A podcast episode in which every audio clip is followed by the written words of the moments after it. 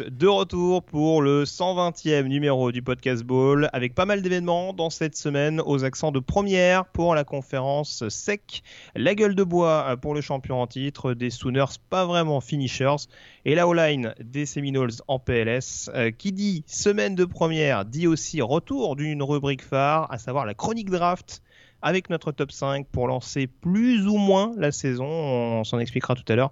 Et puis notre joueur de la semaine hebdomadaire. Enfin, notre voyage temporaire, temporel, temporaire, temporaire et temporel en l'occurrence, du yearbook nous conduira en 1992 où un programme longtemps dans le creux de la vague est redevenu écarlate. Pour en parler, le rédacteur et fondateur du site The Blue Pennant, Morgan Lagré est avec moi. Salut Morgan. Salut Greg, et puis bonjour à tous. Je crois qu'on avait un invité aujourd'hui. Tu me parlais de Philippe Prisoli, je crois. oui, je tiens mon micro à la main pour des raisons techniques. Donc apparemment, ça refait plonger Morgan en enfance. Il, il n'a pas besoin que du yearbook pour ce genre de choses. Visiblement, ça l'amuse beaucoup. C'est pas ce que je préfère, mais voilà, les coachs. Euh, problèmes techniques, euh, matériel cassé notamment. Donc, euh, voilà. et, je, et, je, précise, je ne l'ai pas cassé euh, pour le au sortir d'une soirée NFL un peu compliquée. Rien à voir. Euh, donc je disais Morgan, un programme assez copieux. Euh, on va rentrer dans le sujet dans quelques secondes. Juste le temps, euh, comme c'est le cas maintenant lors de chaque émission, d'aborder les différents breaking news. Et il y a des nouvelles très très importantes pour cette émission du podcast Wall, puisque c'est désormais officiel. Toutes les conférences de première division universitaire disputeront donc la saison plus ou moins à l'automne, en tout cas, euh, avec, des dates euh, en décalage désormais avec ce qui est fait actuellement par, par différents programmes. Mais en tout cas, à partir d'octobre, novembre, on retrouvera les principales places fortes. On savait déjà que la Big Ten avait prévu de reprendre le football en octobre avec donc une reprise le 24. Euh, octobre, bien entendu. Ouais.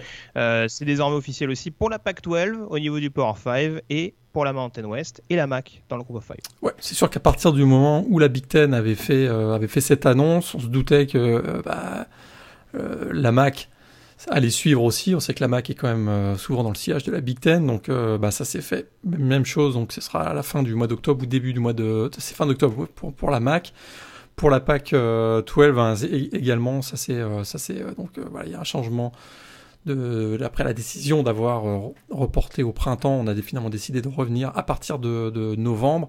Là, il y aura une saison donc à six matchs plus euh, la finale de conférence.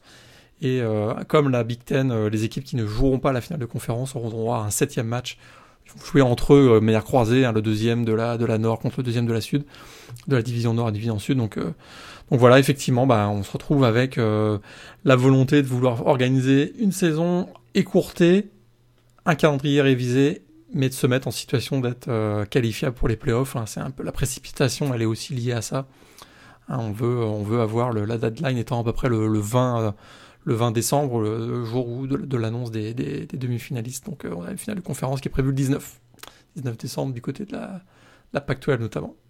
Ouais, et alors on en parlait en off, c'est vrai que ce retour notamment des différentes conférences, ça redistribue un peu les cartes, mais pour l'instant, au niveau des bowls, il euh, n'y a pas encore de décision clairement prise, même si on a une annonce assez cocasse qui est tombée au cours des derniers jours. Pour l'éligibilité, parce que effectivement, euh, on savait, il y avait, il y avait encore l'ambiguïté, hein, il n'y avait pas d'informations concernant l'éligibilité pour les bowls. Hein. Vous savez que habituellement, il faut avoir gagné au moins six matchs avec une seule victoire contre une équipe maximum contre une équipe FCS. Là, évidemment, avec tous ces calendriers révisés, saison écourtée, etc., etc., on s'en avait pas d'informations, il n'y avait pas de, de, ligne directrice pour euh, connaître les, les, modalités de qualification pour un bowl. On sait aussi qu'un certain nombre de bowls ont déjà annoncé qu'il y aurait, a priori, qui vont jeter l'éponge pour cette saison 2020, même s'il peut y avoir des, changements de dernière minute. Donc là, bah, finalement, la NCAA a décidé qu'il euh, n'y aura pas l'application de cette règle des six victoires en indiquant aucune autre ligne directrice. Et puis c'est ce qui nous faisait, euh, ce qui nous faisait rire euh, en, antenne, c'est-à-dire que bah, une équipe à, 0-11 comme Florida State par exemple n'aurait pas besoin de potentiellement d'organiser un match foireux contre Louisiana Monroe pour euh, pour obtenir sa qualification. Donc actuellement, ça va être vraiment un, concours de beauté pour les, les balls qui pourront choisir et faire les propositions aux équipes qu'elles désirent. Alors, je précise aux fans des Seminoles que ces propos ne concernent que Morgan Lagré. et que bien entendu, on extrapole vu le, caractère encore abstrait. C'est super triste de voir Florida State euh, ah mal, en, bah mal en point. On, va en parler, mais oui, oui, je pense que malheureusement, on n'a pas fini et à l'instar des, des fans des Seminoles d'être un peu consternés par, par ce qu'on va voir sur le terrain euh, de la part du programme de Tallahassee. Mais en tout cas, oui, on interprète de manière, euh, vu le cadre un petit peu abstrait encore de, de ce qui nous est présenté. Et oui, à mon avis, il y aura sûrement un recadrage dans les prochains jours. Mais oui, pour l'instant, ça veut dire que, voilà. En gros, celui qui se présente peut potentiellement, euh, quel que soit son bilan, disputer un bowl. Donc, ça sera à définir au fil des semaines et au fil des différentes négociations entre les différents sponsors notamment et, la NCA, j'imagine. Exactement. Euh, du coup, qui dit retour, enfin c'était plus ou moins d'actualité, euh, on, en parlait la semaine dernière, mais là encore, euh, d'autres joueurs qui annoncent qu'ils disputeront finalement la saison, enfin en tout cas qu'ils prétendent, hein, parce qu'il y a toujours ce, ce flou artistique sur engagement d'un agent en vue de la draft, etc. Après ça va être un peu dans le cadre des, éligibilités euh, transferts, on va un petit peu analyser au cas par cas, mais en tout cas, Rondell Moore, euh, qui s'était présenté euh, en amont de la draft, lorsque la Big Ten s'était mis en retrait, avait annoncé une saison printanière, bah, finalement, on revient sur, son, sur ses paroles. Exact. Et a annoncé qu'il envisageait de disputer la saison avec Purdue. Mhm. Ce qui n'est pas une mauvaise chose pour les Boilermakers, hein, parce qu'on rappelle que ça peut donner un, un, duo assez sympa de receveurs. Tout à fait. S'ils arrivent, s'ils arrivent enfin à avoir un quarterback qui tient sur toute la saison et une ligne tant qu'à faire. Mais euh, donc ouais, c'est un retour quand même assez important euh, pour Purdue. Il y a un autre retour d'envergure du côté de la Big Ten. Euh, pas encore de nouvelles, me semble-t-il, notamment, je pense, de Rashad Bateman ou de Micah Parsons. Ah, Bateman, oui, hein, il a annoncé que lui, il est retour, comme on le disait la dernière fois, il est retour sur le campus. Il a ah bah, tu déjà. Vois, tu vois, apparemment, j'ai pas envie parce que. Ah, tout à fait. En fait, il a déjà déclaré son intention de revenir, mais il est en attente hein, de son de l'accord de oui, ça. D'accord, d'accord. Mais en tout cas, ouais, Micah Parsons, pour l'instant, toujours pas de, de, confirmation officielle de son côté aussi. Non, on sait que James euh, Franklin, donc le coach de Penn State, a déjà indiqué qu'il était en contact euh, très pratiquement journalier avec Micah Parsons pour euh, essayer de voir ce qui est possible de faire. On rappelle linebacker, kick returner, Micah Parsons. Ce serait dommage quand même d'être impacté en plus sur équipe spéciale, ce serait moche. Euh, voilà en tout cas ce qu'on pouvait dire sur les quelques breaking news et bien entendu ce retour important euh, de la Pac-12, de la Mountain West et de la MAC, avec donc Jordan Addisell, le defensive end de Buffalo, euh, qui pourra donc Super. participer à, cette saison et contribuer donc au, enfin rejoindre le contingent français qui, qui participe déjà à cette saison universitaire. On y reviendra tout à l'heure. on a fait le tour donc sur ces nouvelles. On peut désormais passer à l'affiche de la semaine et on prend la direction de la Louisiane.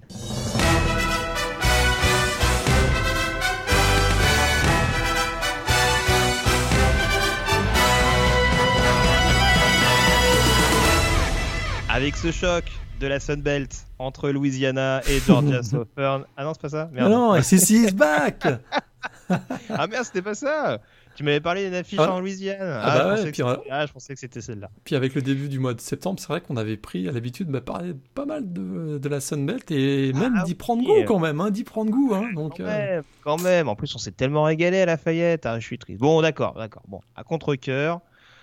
Euh, bon, bah voilà, la conférence sec revenait et on attendait de voir ce qu'allait proposer LSU qui recevait Mississippi State. On, avait, on était revenu en long, en large, en travers sur euh, l'intersaison pour le moins mouvementé euh, des Tigers avec euh, les dernières nouvelles en date, le opt-out de, joueurs cadres comme, comme Jamar Chase, Tyler Shelvin, Kerry Vincent, etc., etc., qui s'ajoutaient donc à l'exode massif post-draft avec forcément les Joe Burrow, les Clyde Edwards-Zeller, les Patrick Quinn et compagnie euh, qui s'en était allé, avec quasiment une depth chart inédite qui avait été présentée en milieu de semaine passée par, euh, par Edward Joron. Et euh, en phase 2, il y avait une équipe de Mississippi State. euh, qui avait peut-être un poil plus de repères en termes de joueurs, mais qui s'attendait quand même à avoir une grosse, grosse mutation, notamment offensive. Donc, euh, il y avait quand même un gros point d'interrogation sur la manière dont les deux programmes euh, allaient se comporter lors de cette semaine d'ouverture. Et manifestement, on n'a pas été déçu. En tout cas, d'un point de vue scoring et de ce qu'on a vu notamment des Bulldogs. Alors par qui tu veux commencer tout d'abord Morgan? Bah, Parce qu'il y a pas mal de choses à dire euh, sur les, sur les deux formations. Est-ce qu'on commence par le champion en titre ou est-ce qu'on parle de la prestation de Mississippi State? Autant faire un point tout de suite sur ce qu'on a vu de LSU. Le champion, euh, ouais. ouais. je vais donner les scores tout de suite. Je crois que c'est 44-34 pour Mississippi State. Mm-hmm. Euh, avec pour le coup bah, ce qu'on pouvait craindre pour Louisiana State, à savoir une rencontre très très très compliquée beaucoup de problèmes d'assignation et euh, j'ai presque envie de commencer par l'attaque du coup euh, puisque euh, on avait un Miles Brennan qui prenait la suite de Joe Burrow, le S-Man Trophy en titre. ça a été quand même un peu compliqué. Bah, ça a été. La prestation de Miles Brennan. ça, ça, a été, ça a été de mieux en mieux, je trouve, plus le match avançait. Ça reste un joueur qui a quand même pas énormément d'expérience en match, donc il a commis quelques petites erreurs, mais mais euh, effectivement, euh, de, manière, générale, on va, je reviens juste sur l'attaque dans, quelques secondes là, mais c'est vrai que de manière générale, on savait qu'il y avait 19 titulaires euh, qui étaient partis par rapport à l'année dernière. En plus, on l'a pas noté, mais Derek Stingley, le matin, on apprend qu'il est tombé malade la veille. A priori, ce serait une, une réaction allergique. Ah, réaction alimentaire. C'est parce qu'il les a aidés, ouais. Réaction allergique à un aliment, donc bam, il est out. Glenn Logan été qui a pas joué du tout. On sait d'ailleurs, on n'a aucune information de la raison pour laquelle il n'a pas joué du tout ça commençait à faire beaucoup, et euh, on rappelle qu'il y a les coordinateurs offensifs et défensifs qui sont partis, etc. Alors c'est vrai qu'on en a beaucoup parlé, mais est-ce que euh, on n'était pas trop optimiste pour LSU parce que on sait qu'ils ont c'est une équipe bourrée de talent, mais pas de sprint practice, un, un pour le moins, euh, on va dire chamboulé à cause de la Covid. Très clairement, c'est une équipe qui n'avait pas d'automatisme euh, qui s'est présenté. Et puis ça s'est vu d'ailleurs, puisque les Tigers, c'est là où je rebondis sur l'attaque, les Tigers ont punté sur leurs quatre premières possessions. Euh, je veux bien que Mississippi State soit une équipe qui a une bonne réputation défensive, notamment ces dernières années. Mais là, très clairement, on voyait une équipe qui manquait de répétition, qui manquait d'automatisme, que j'ai trouvé manquer d'agressivité d'ailleurs. Euh, agressivité dans le bon sens, offensivement, je trouvais qu'ils étaient, c'était un peu apathique parfois.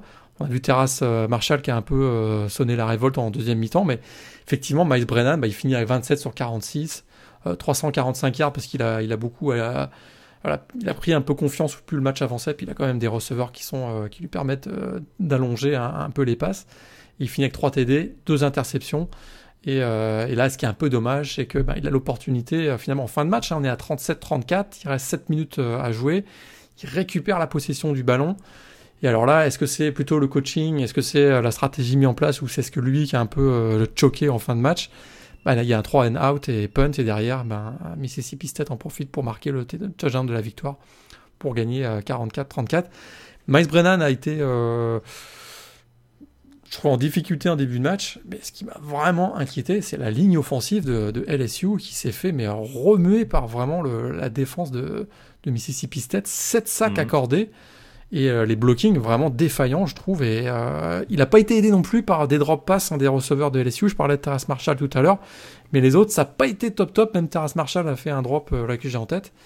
oui, il y en a une belle Derek Gilbert, il me semble, que j'ai en tête. Il y en a une Derek Gilbert aussi, Gilbert aussi, même si Gilbert a marqué son premier touchdown en carrière. Oui, oui, bien sûr. Mm. Bon, sur une passe d'ailleurs, on peut en reparler. La passe, c'est il est carrément voilà, il est, sous pression, euh, il, lance la passe en chutant. C'est un peu un, sur cette action-là, c'est un peu un coup de chance. Mais il y a eu un beau travail de Tarek Gilbert euh, qui, avec son corps, a réussi donc à écarter les défenseurs pour faire la réception. Donc, euh. Mais alors, pour le coup, alors j'accentue forcément sur Miles Brennan. T'as tout, as tout globalement dit, notamment l'appréciation en effet de la ligne offensive. C'est vrai que on sait que, mais c'est ce qu'on soulignait, c'est vrai que les Bulldogs, notamment sous l'ère Joe Morehead, avaient quand même une défense euh, plus que respectable euh, avec une attaque qui vraiment était balbutiante et le fait que McLeach arrive pour booster justement, euh, rendre cette attaque beaucoup plus explosive, ça promettait d'avoir une équipe des Bulldogs assez imprévisible. changement de système en plus, je crois qu'il passait en 34 en l'occurrence du côté, enfin même en 3-3-5.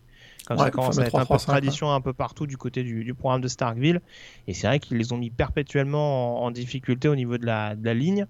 Euh, maintenant, et ça rejoint un petit peu ce que tu dis, Miles Brennan, oui, il, il, a pris un petit peu plus confiance au fur et à mesure du match. Mais ce qui m'a beaucoup étonné, alors peut-être que j'en attendais un peu trop, c'est cet oubli progressif du jeu au sol du côté de LSU. Ah, tout à fait. Alors là, ça c'est l'autre point. courses pour Chris Curry. C'est ce que je te disais. À 47 yards. Tout à fait. C'est ce que je te disais tout à l'heure, tout à l'heure sur le 3 and out à 37-34.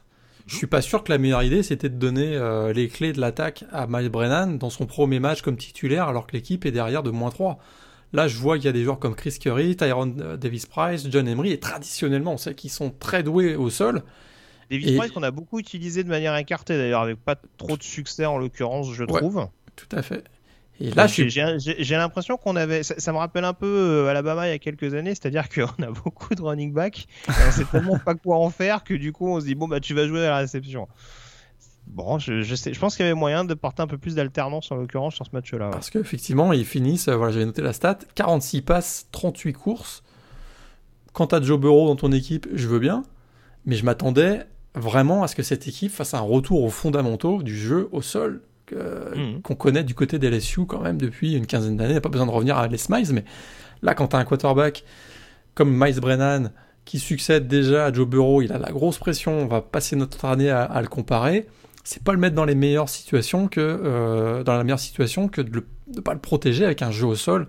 Au moins, euh, bah, il, peut, il peut ne pas être euh, efficace, mais au moins qu'on le sollicite davantage, parce que là, 46-38 pour le ratio passe-course, je trouve que c'est pas son avantage. Et euh, ça, je trouve que là, ben, on peut commencer à se poser des questions sur les choix stratégiques euh, de LSU sur ce match. C'est ça. Bah après, bon, Scott, Scott Linehan, il aime bien le jeu aérien, hein, mais bon, c'est vrai que là, en l'occurrence, c'est pas forcément rendre service à son quarterback d'entrée. Ouais, ça, ça l'empêche pas d'être intelligent quand même. quand même. bah, visiblement, euh, ça a posé quelques problèmes en cours de route. Mais voilà, après, c'est sûr que malheureusement, et pour faire un petit peu le parallèle sur, euh, sur la défense en l'occurrence, euh, là où forcément, alors pour le coup, il est pas bête, je pense, euh, Scott Linehan et bon, Steven, Steven, Spinger, parce qu'en l'occurrence, il continue de se partager un peu la casquette, comme ça pouvait être le cas avec Brady l'année dernière. Mais est-ce que justement cette stratégie n'a pas été dictée aussi par le scénario du match? C'est-à-dire que on, a, on s'est peut-être inquiété trop vite du côté de cette attaque d'LSU de voir la défense prendre l'eau de la manière dont elle a pris l'eau face à, face à l'attaque de, Mississippi State et de se dire que si on réagissait pas tout de suite dans le domaine aérien et si on mettait pas tout de suite Mas Brennan dans les meilleures dispositions, enfin ce qu'on pensait en tout cas être les meilleures dispositions, ça risquait d'être un sens unique pendant tout le match. C'est sûr que le quatrième carton, on a, on a quand même vu que ça, le momentum basculait assez fortement du côté de Mississippi State et que essentiellement parce que bah, on va en reparler mais parce que KJ Costello très clairement, il était en feu et qui trouvait tous ses receveurs. Et que là, on a vu euh, vraiment l'inexpérience hein, de la défense de, LSU. Euh, notamment, bah, bien sûr, le, le rien. C'est vrai que l'absence là de Derek Stingley et Glenn Logan, qui sont quand même des, gros leaders, ou ce qu'il en reste de l'année dernière, là, on s'est retrouvé avec une équipe. Euh, enfin, les titulaires au poste, par exemple, de defensive back de LSU, ça fait peur, quoi. C'est-à-dire que, enfin, ça fait peur. Euh, il y a Darren Evans qui est un gradué de transfert qui arrive de Nicole, State. Et tu as les deux jeunes, euh, le sophomore Cardell Flott qui a quasiment pas joué l'an dernier, et le true freshman Eli qui a un 5 étoiles, on sait qu'il va être. Euh, ça va être la nouvelle pépite qui fait une interception sur la fin, mais qui s'est fait burner à peu près toute l'après-midi par, par Mitchell, quoi. par Osiris Mitchell. Donc là, je. il y, en a un seul dans le backfield qui s'en est pas trop mal sorti, et c'est même pas forcément sur de la couverture. Et c'est en fin de match. Stevens. Oui, oui, tout à fait. Il y a Jay Ward aussi qui en fin de match, euh, le sophomore est revenu, mais, mais effectivement, Jacoby euh, Steven qui lui s'en est pas trop mal sorti. Mais alors, les, autres sur le, euh, au poste de cornerback notamment, ils ont souffert. Ah oui, mais c'est mais en plus oui voilà c'est ça c'est que c'était big play sur big play parce que alors je veux pas dire de bêtises enfin ça, ça couvrait en man et ouais enfin en termes d'assignation c'était c'était une catastrophe quoi ah bah personne savait qu'il fallait couvrir en gros Man, avec les slants, euh, les, slants, routes slant là, en permanence de, l'attaquer à raid, euh, t'as intérêt effectivement pas louper ton assignation, sinon ça tourne tout de suite en big play, et c'est ce qu'on a vu toute l'après-midi, notamment en deuxième mi-temps. Absolument. Donc, euh, ouais, franchement, là, il y, a un gros, gros, gros boulot du côté de Mississippi State, notamment sur le backfield. Forcément, le retour de Derek Stinley, il peut, il peut faire le plus grand bien. bon, paradoxalement, il marque un pick quand même. Ouais, par Jabril Cox, linebacker. C'est son premier match. qui, a, été, qui, a, été, bon, je trouve, Jabril Cox. Bon, c'est sûr que là, on retient son, son, son interception, son pick six, mais. mais voilà. Ils ont, quand même, ils ont quand même, bah, même si encore une fois, voilà, c'est du Mike Leach, hein, euh, Hill, il a beaucoup plus été utilisé euh, en sortie ah de backfield que vraiment à la course. Au sol, ils l'ont globalement maîtrisé, mais bon, à partir du moment où tu prends 160 yards du, running back avec un TD, bon, c'est que les linebackers aussi, en termes de couverture, ils sont, ils sont parfois un peu oubliés, mais bon, c'est pas que du seul fait de Jerry Cox qui, je te rejoins, a quand même rendu une copie globalement honorable pour sa première sous le maillot des Tigers. Peut-être on peut parler de l'attaque de Mississippi State maintenant, parce que ça, ça a été quand même la, bah, ça a été la grosse surprise quand même. on savait, on savait a priori que, on en avait parlé dans la preview et on l'a parlé plusieurs fois cet été, qu'Edgy Costello, il avait quand même les armes pour être un bon quarterback de la, de la, d'une attaque raid à la sauce Mike Leach. Mais aussitôt, avec, avec aussi peu de préparation. surtout que si tu me permets, j'avais regardé la dev chart de Mississippi State il n'était pas listé comme quarterback titulaire. Il était en, il était, euh, il était co-starter sur la depth chart. Alors après, je sais pas si c'est pour préserver éventuellement, mais il me semble qu'il était co-listé avec le true freshman. Je crois que c'est euh, Will Rogers ou euh, je sais plus son nom j'ai plus son nom en tête, mais euh, ça, m'avait beaucoup étonné de voir qu'il était même pas annoncé comme, le, comme vraiment le titulaire indiscutable sur ce match-là, alors que c'est quand même un transfert de Stanford qui a fait des, qui a fait des choses au Cardinal. Deux, ouais, deux années comme titulaire, on avait tendance à l'oublier, mais il a fait deux années comme titulaire à Stanford, et souviens-toi, en 2018, il fait plus de 3 milliards à la passe à Stanford. Ouais, bien sûr, bien sûr, c'est les blessures qui l'ont, qui, l'ont poussé de Palo Alto, quoi, mais, euh, et le bon rendement de, de Davis Mills derrière, mais en l'occurrence, oui, c'est vrai que et là, sur ce match-là, ouais, je te, laisse poursuivre sur ce que tu disais sur Costello, mais ouais, on l'attendait pas à un tel niveau dès le début avec, euh, avec la charge de travail qu'on lui a mis sur les épaules. Quoi. Puis surtout, euh, on, on s'attendait pas à. Voilà, on savait qu'il y avait des receveurs intéressants, notamment euh, Osiris Mitchell, mais j'ai trouvé qu'ils étaient vraiment, vraiment bons et qu'ils ont tout de suite compris le, vraiment la, culture de cette attaque air raid. Et les Osiris Mitchell, les Javanta Payton, les Austin Williams, Vraiment, ils se sentaient, ils étaient comme des poissons dans l'eau. C'était assez étonnant. Euh, vraiment, tout, tout, tout fonctionnait en deuxième mi-temps. Et c'est quand même une, une, attaque qui finit à 623 yards à la passe, quoi. C'est quand même assez, assez fou. Et Keji Costello. Et ils font 9 yards de sol. J'adore cette Et ils font 9 yards de sol. Ça, c'est vraiment le. Vraiment parce, que Costello ouais, parce que Costello perd beaucoup de terrain sur les sacs aussi. Costello, perd beaucoup de terrain sur, les sacs. Mais c'est ce qui fait mal aux, défenses adverses. D'ailleurs, l'attaque à c'est la, la multiplication des, des, passes courtes, etc., etc. Et les défenses se fatiguent énormément. Et, euh, et voilà, Keji Costello qui bat donc d'abord le record de Mississippi State détenu par Dak Prescott avec 509 yards euh, à la passe qu'il avait réussi contre Arkansas en 2015. Et là, avec ses 623 yards à la passe et ses 5 touchdowns, il, il, établit un nouveau record de la SEC, ni plus ni moins, euh, record détenu par Eric Zeyer, donc le, quarterback de Georgia 1993. Donc vraiment une performance euh, qu'on n'avait jamais vue dans la SEC. Et pourtant, on a vu Joe Burrow l'année dernière quand même. Donc c'est pour dire un peu le niveau de la performance que Costello a réussi il a été vraiment très à l'aise. On avait l'impression de voir un quarterback qui est là, vétéran depuis euh, plusieurs années et qui joue dans une attaque arrête depuis plusieurs années. C'est moi ce qui m'a surpris vraiment. Et puis, vraiment, il y a 10 receveurs qui réussissent au moins une réception. C'est vraiment typique de l'attaque raid et que ça fonctionne aussi bien, aussi vite pour un Mike Leach qui est arrivé sur le campus de Starkville que le 1er juin dernier, hein, en, raison de la, en raison des confinements, etc.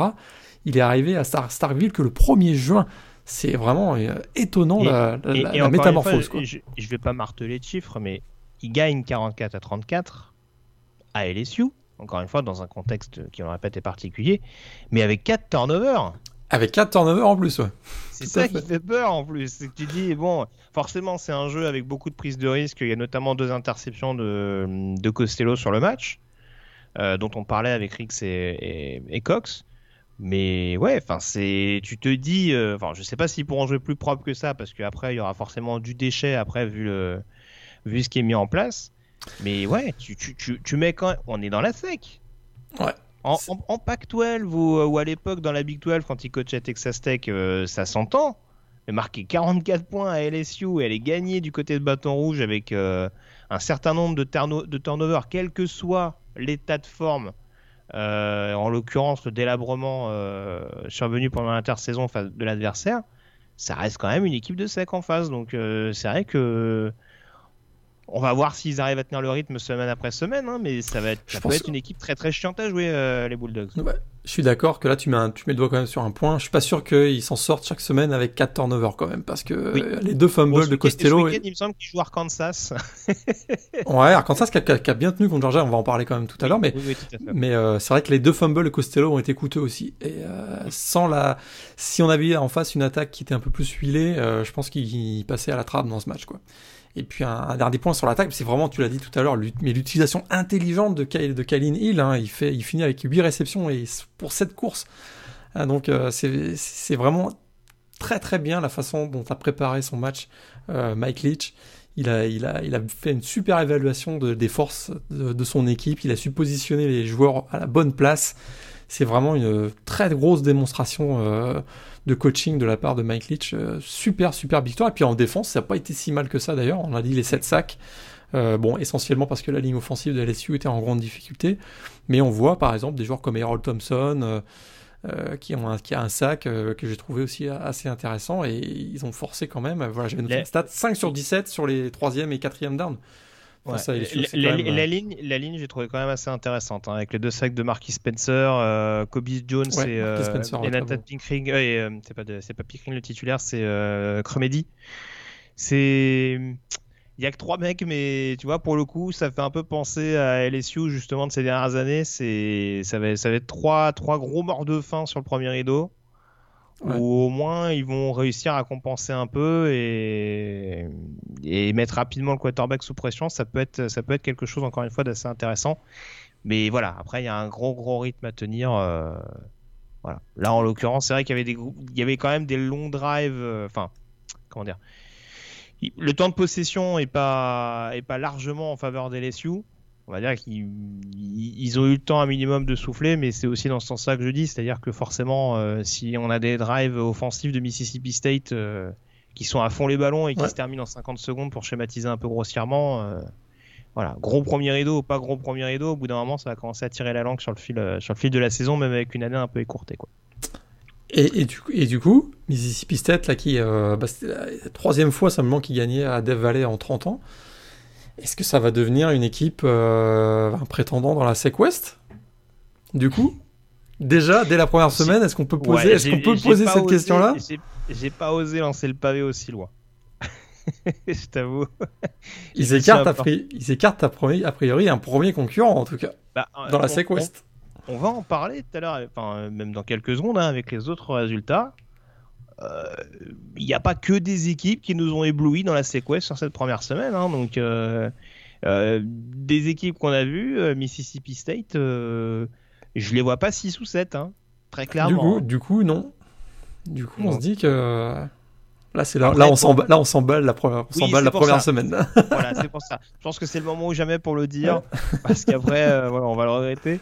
Mais oui, non, non, encore une fois, je le dis, je pense que ce sera une équipe euh, qui va vraiment en embêter plus, plus d'un, mais voilà, faut, faudra voir euh, si vraiment sur, euh, au fil des semaines, si contre des équipes un peu plus aguerries, un peu plus en confiance en l'occurrence que ces, que Tigers-là, et forcément un peu plus préparés, parce que bon, n'oublie pas que l'intersaison, en effet, ça n'a pas été, été l'idéal, surtout avec des joueurs, encore une fois, qui ont opt-out tous les trois jours et avec un cornerback qui se retrouve malade le matin du match. Bon, voilà. Contre une équipe mieux préparée et qui les aura scoutés de manière un peu plus assidue, bon, faudra voir, mais ça devrait, comme, euh, comme très régulièrement avec, avec Dan Mullen, ça devrait faire au moins euh, milieu du panier, je pense, au niveau, au niveau de la Sequest euh, largement. Ce qui, serait ce qui serait pas mal parce que c'est vrai qu'on avait annoncé une, année de transition. Il n'aurait pas été surprenant qu'il termine qu'avec une ou deux victoires seulement. Je pense qu'on va être beaucoup plus que ça. Ouais, tout à fait, tout à fait. Euh, on va faire le point justement d'ailleurs sur la Sequest tout de suite avec les autres résultats de la semaine.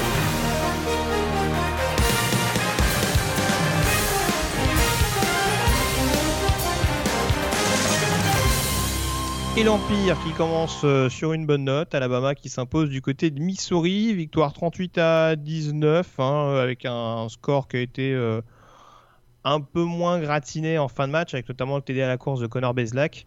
Euh, le taille qui s'est globalement baladé du côté de Columbia, avec notamment 3 TD de Najee Harris au sol. C'est ça, on a, vu on a vu les joueurs qu'on attendait de voir. Donc Najee Harris, presque 100 yards de sol, 3 TD. On a vu Jalen Waddle qui fait une fantastique réception, qui finit à plus de 134 yards et 2 TD. Mac Jones, il a fait le boulot très propre, 18 sur 24, gros taux d'efficacité. Et on a même vu Bryce Young en deuxième mi-temps, hein, le trou freshman 5 étoiles. Euh, moins gâté par sa ligne. Moins gâté par sa ligne. D'ailleurs, euh, ouais, Nick Saban n'était pas très très content de la performance de son équipe en deuxième mi-temps. Euh, je crois qu'il s'attendait, il a, en gros, il a mis la deuxième vague en deuxième, en deuxième mi-temps. et ça n'a pas été aussi bien que ça, puisque Missouri a recollé un, un petit peu. Mais Alabama continue de taper sur la SEC Est. 27e euh, victoire d'affilée du Crimson Tide contre une équipe de la SEC Est. Donc euh, là, il se balade toujours face, à, face aux équipes euh, comme Missouri. Tout à fait. Il y a une autre équipe qu'on attendait de suivre, c'était Auburn. Auburn qui affrontait Kentucky, duel entre deux équipes classées. ça a mis beaucoup, beaucoup, beaucoup de temps à se mettre en marche, notamment offensivement du côté d'Auburn. Mais victoire au final contre les Wildcats, 29 à 13. Moi, j'aurais tendance à dire une bonne victoire parce qu'effectivement, ça a été long, mais en face, c'était Kentucky, qui, était costaud, qui était costaud, on l'avait dit, équipe ultra expérimentée, qui a, démontré depuis un ou deux ans qu'elle pouvait tout à fait jouer un rôle euh, au moins d'embêter euh, Florida et Georgia dans la SEC Est. Très clairement, on, avait, on l'avait annoncé, étant donné qu'il euh, y a une préparation qui a été écourtée et modifiée, c'est les équipes qui ont le plus d'expérience, qui ont plus d'automatisme, qui vont probablement mieux performer au début de l'année. C'est exactement ce qu'on a vu. Et finalement, je trouve que Auburn, c'est vrai qu'ils ont mis du temps à, se détacher de Kentucky, mais 29-13 avec un Bonix qui a été de mieux en mieux. 3 TD dans ce match. Euh, on a vu un peu trop tendance à chercher Seth Williams, mais ça se comprend. Tout à fait. C'est-à-dire que bon, on l'a vu. Euh, à partir du moment où il a commencé à faire jouer Lystov, d'ailleurs, ça a commencé. C'est là que ça s'est euh, ça s'est un peu plus ouvert pour l'attaque de, de, Tigers. Il a effectivement abusé de, de, Seth, Williams dans ce match. Euh, mais bon, bah, voilà. Je trouve que c'est ça a mis du temps à, se mettre en place, mais il y avait une grosse défense de Kentucky en face. Et moi, j'ai bien aimé Terry Wilson aussi dans cette rencontre, même si voilà, il y a, ce petit fumble qui, euh, qui, joue, qui est préjudiciable à l'équipe pour les White Cats. Mais euh, j'ai bien aimé Terry Wilson, donc il faisait son grand retour après sa blessure de l'année dernière, puisqu'il avait laissé sa place à Lynn, Lynn Bowden au cours de la saison dernière. Ouais, Il y a un petit coup de chaud avec le Pick Six qui est annulé, il me semble aussi de. Oui, en fin de. De aussi. En fin de première mi-temps, ouais, tout à fait. Ouais. Euh, Texas A&M. Euh... Ah, je sais pas si on est rassuré par Mississippi State par rapport à ce qu'on a annoncé. Euh... Et A&M, c'était pas fabuleux. Hein. Là, Vanderbilt, euh, ça pour le coup, c'était un bon match de la SEC. Mais euh, c'est pas forcément de bonne augure pour, pour College Station et on commence pas sous les meilleurs auspices pour Kellen Mond a priori quand tu joues avec, quand tu fais trois fumbles et euh, que tu accordes un safety, euh, tu te mets pas dans les meilleures dans la meilleure euh, dans les meilleures dispositions et je trouvais qu'il y avait une équipe qui était pas vraiment inspirée. Kellen Mond, euh, ça a été très difficile pour lui et finalement ils s'en sortent avec un jeu au sol. Euh, Isaiah Spiller qui a, qui accumulé les yards et Aina Smith qui a marqué un touchdown. 17-12 contre Vanderbilt pour démarrer l'année, tu, sais, tu te mets tu te rassures pas, surtout que normalement ce match devait être préparé, devait être préparé pour un, peu le choc de la semaine prochaine contre Alabama. Euh, bonne chance. J'ai un peu peur. Hein. bonne chance. j'ai un peu peur parce qu'ils vont pas tomber sur un QB euh, trop freshman euh, toutes les semaines. T'as raison en plus. Deux fois. Tout à fait, le trop freshman de, de, Vanderbilt qui a été. écoute, ils sont revenus, ils étaient à 15, ils étaient à 15-12, non à 14-12, et ils avaient la, possession du ballon Vanderbilt. Donc mm. Ouais, Texas A&M, euh, copie à revoir là. Ouais, tout à fait. On passe à la séquestre, en tout cas au niveau des favorites. On parlait tout à l'heure. Euh, pour Georgia aussi, ça a mis beaucoup, beaucoup de temps à se mettre en marche. Mené à la pause par Arkansas 7 à 5. Et euh, finalement, c'est une grosse deuxième période qui permet aux Bulldogs de faire la, la différence. pour le coup, on n'a pas trop été content de ce qu'on a vu de Diwan Matisse qui était titulaire euh, au cours de ce match et c'est Stetson Bennett notamment qui la remet dans, le bon chemin. Ouais, puisque bah, on espérait voir JT Daniels, on sait qu'il a obtenu son éligibilité donc il peut jouer dès cette année euh, avec les Bulldogs, lui qui jouait, euh, qui a été transféré du USC pendant l'intersaison. Malheureusement, on sait aussi qu'il revient de blessure et il n'a pas eu le go du staff médical pour ce match. Donc là, je pense que ça s'est décidé le jeudi ou le vendredi matin pas d'improvisation, mais là il fallait faire un choix entre, euh, le jeune Dwayne Matisse ou, euh, ou Stetson Bennett. On a vu Dewan Matisse, euh, Diwan Matisse, ça n'a pas été très bon en première mi-temps. Du coup, on a vu Stetson Bennett en deuxième et ça a été beaucoup, beaucoup mieux. Il finit avec 20 sur 29, 211 yards, 2 TD. Meilleure connexion avec George Pickens, le receveur vedette des Bulldogs, et Kearis Jackson notamment. Il y a eu le pick 6 de Eric Stokes qui a quand même scellé le sort du match, mais mm-hmm. voilà, ça finit à 37-10. Arkansas n'avait pas forcément avait, avait, avait, du mal à tenir sur la distance de toute façon. ils, ils, ont montré vraiment une belle résistance, notamment en, en, défense, avec un bon, Dorian un bon Dorian Geralt, pardon. Euh, mais c'est vrai que ouais, sur, sur, sur, la durée, offensivement, il y a quand même un chantier qui reste vaste et face à bah, face à l'une des meilleures défenses en plus universitaires, ça, ça finissait, ça, ça risquait de, de, de, de se payer cash euh, au bout du compte. Quoi. Et on était intéressé par voir la performance de l'ancien joueur de Florida, hein, Felipe Franks, au sein de l'attaque de Arkansas. Comme tu l'as dit, ça mhm. s'est pas super, super bien passé. Deux interceptions dans le match. Puis on, il n'y avait pas beaucoup, beaucoup de rythme euh, dans, cette, dans cette rencontre. Je trouvais que c'était essentiellement la défense, effectivement, qui gardait les Razorbacks dans, dans, le, dans le match. Quoi. Ouais, bon, après, voilà, faut. On, va voir comment ça va se passer contre Mississippi State, mais ils ont a priori une attaque un peu plus énervée que celle de Georgia. En tout cas, a priori, un peu plus au point. Euh, alors, je, ne veux pas que t'en dises trop, euh, vu que tu vas sûrement en reparler tout à l'heure. Euh, Florida en déplacement du côté d'Olmis. une belle petite rencontre offensive, hein, un match assez sympa à, voir. où ça a pas mal dynamité d'entrée, notamment du côté d'Oxford.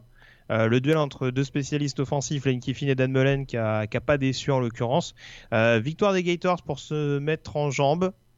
Euh, Kyle Trask a un meilleur ami. Je crois que c'est désormais officiel. je pense que là, je pense que là, oui, on a un petit coco sympa là du, côté de l'attaque de Florida. Voilà. Je sais pas de qui tu voulais parler tout à l'heure, du quarterback ou du tight end. Mais bah, on va surtout euh, parler de, on va surtout parler de Kyle Trask euh, maintenant. C'est-à-dire que là, le quarterback des Negators, il finit avec 30 sur 42, pas mal, 416 yards, 6 TD.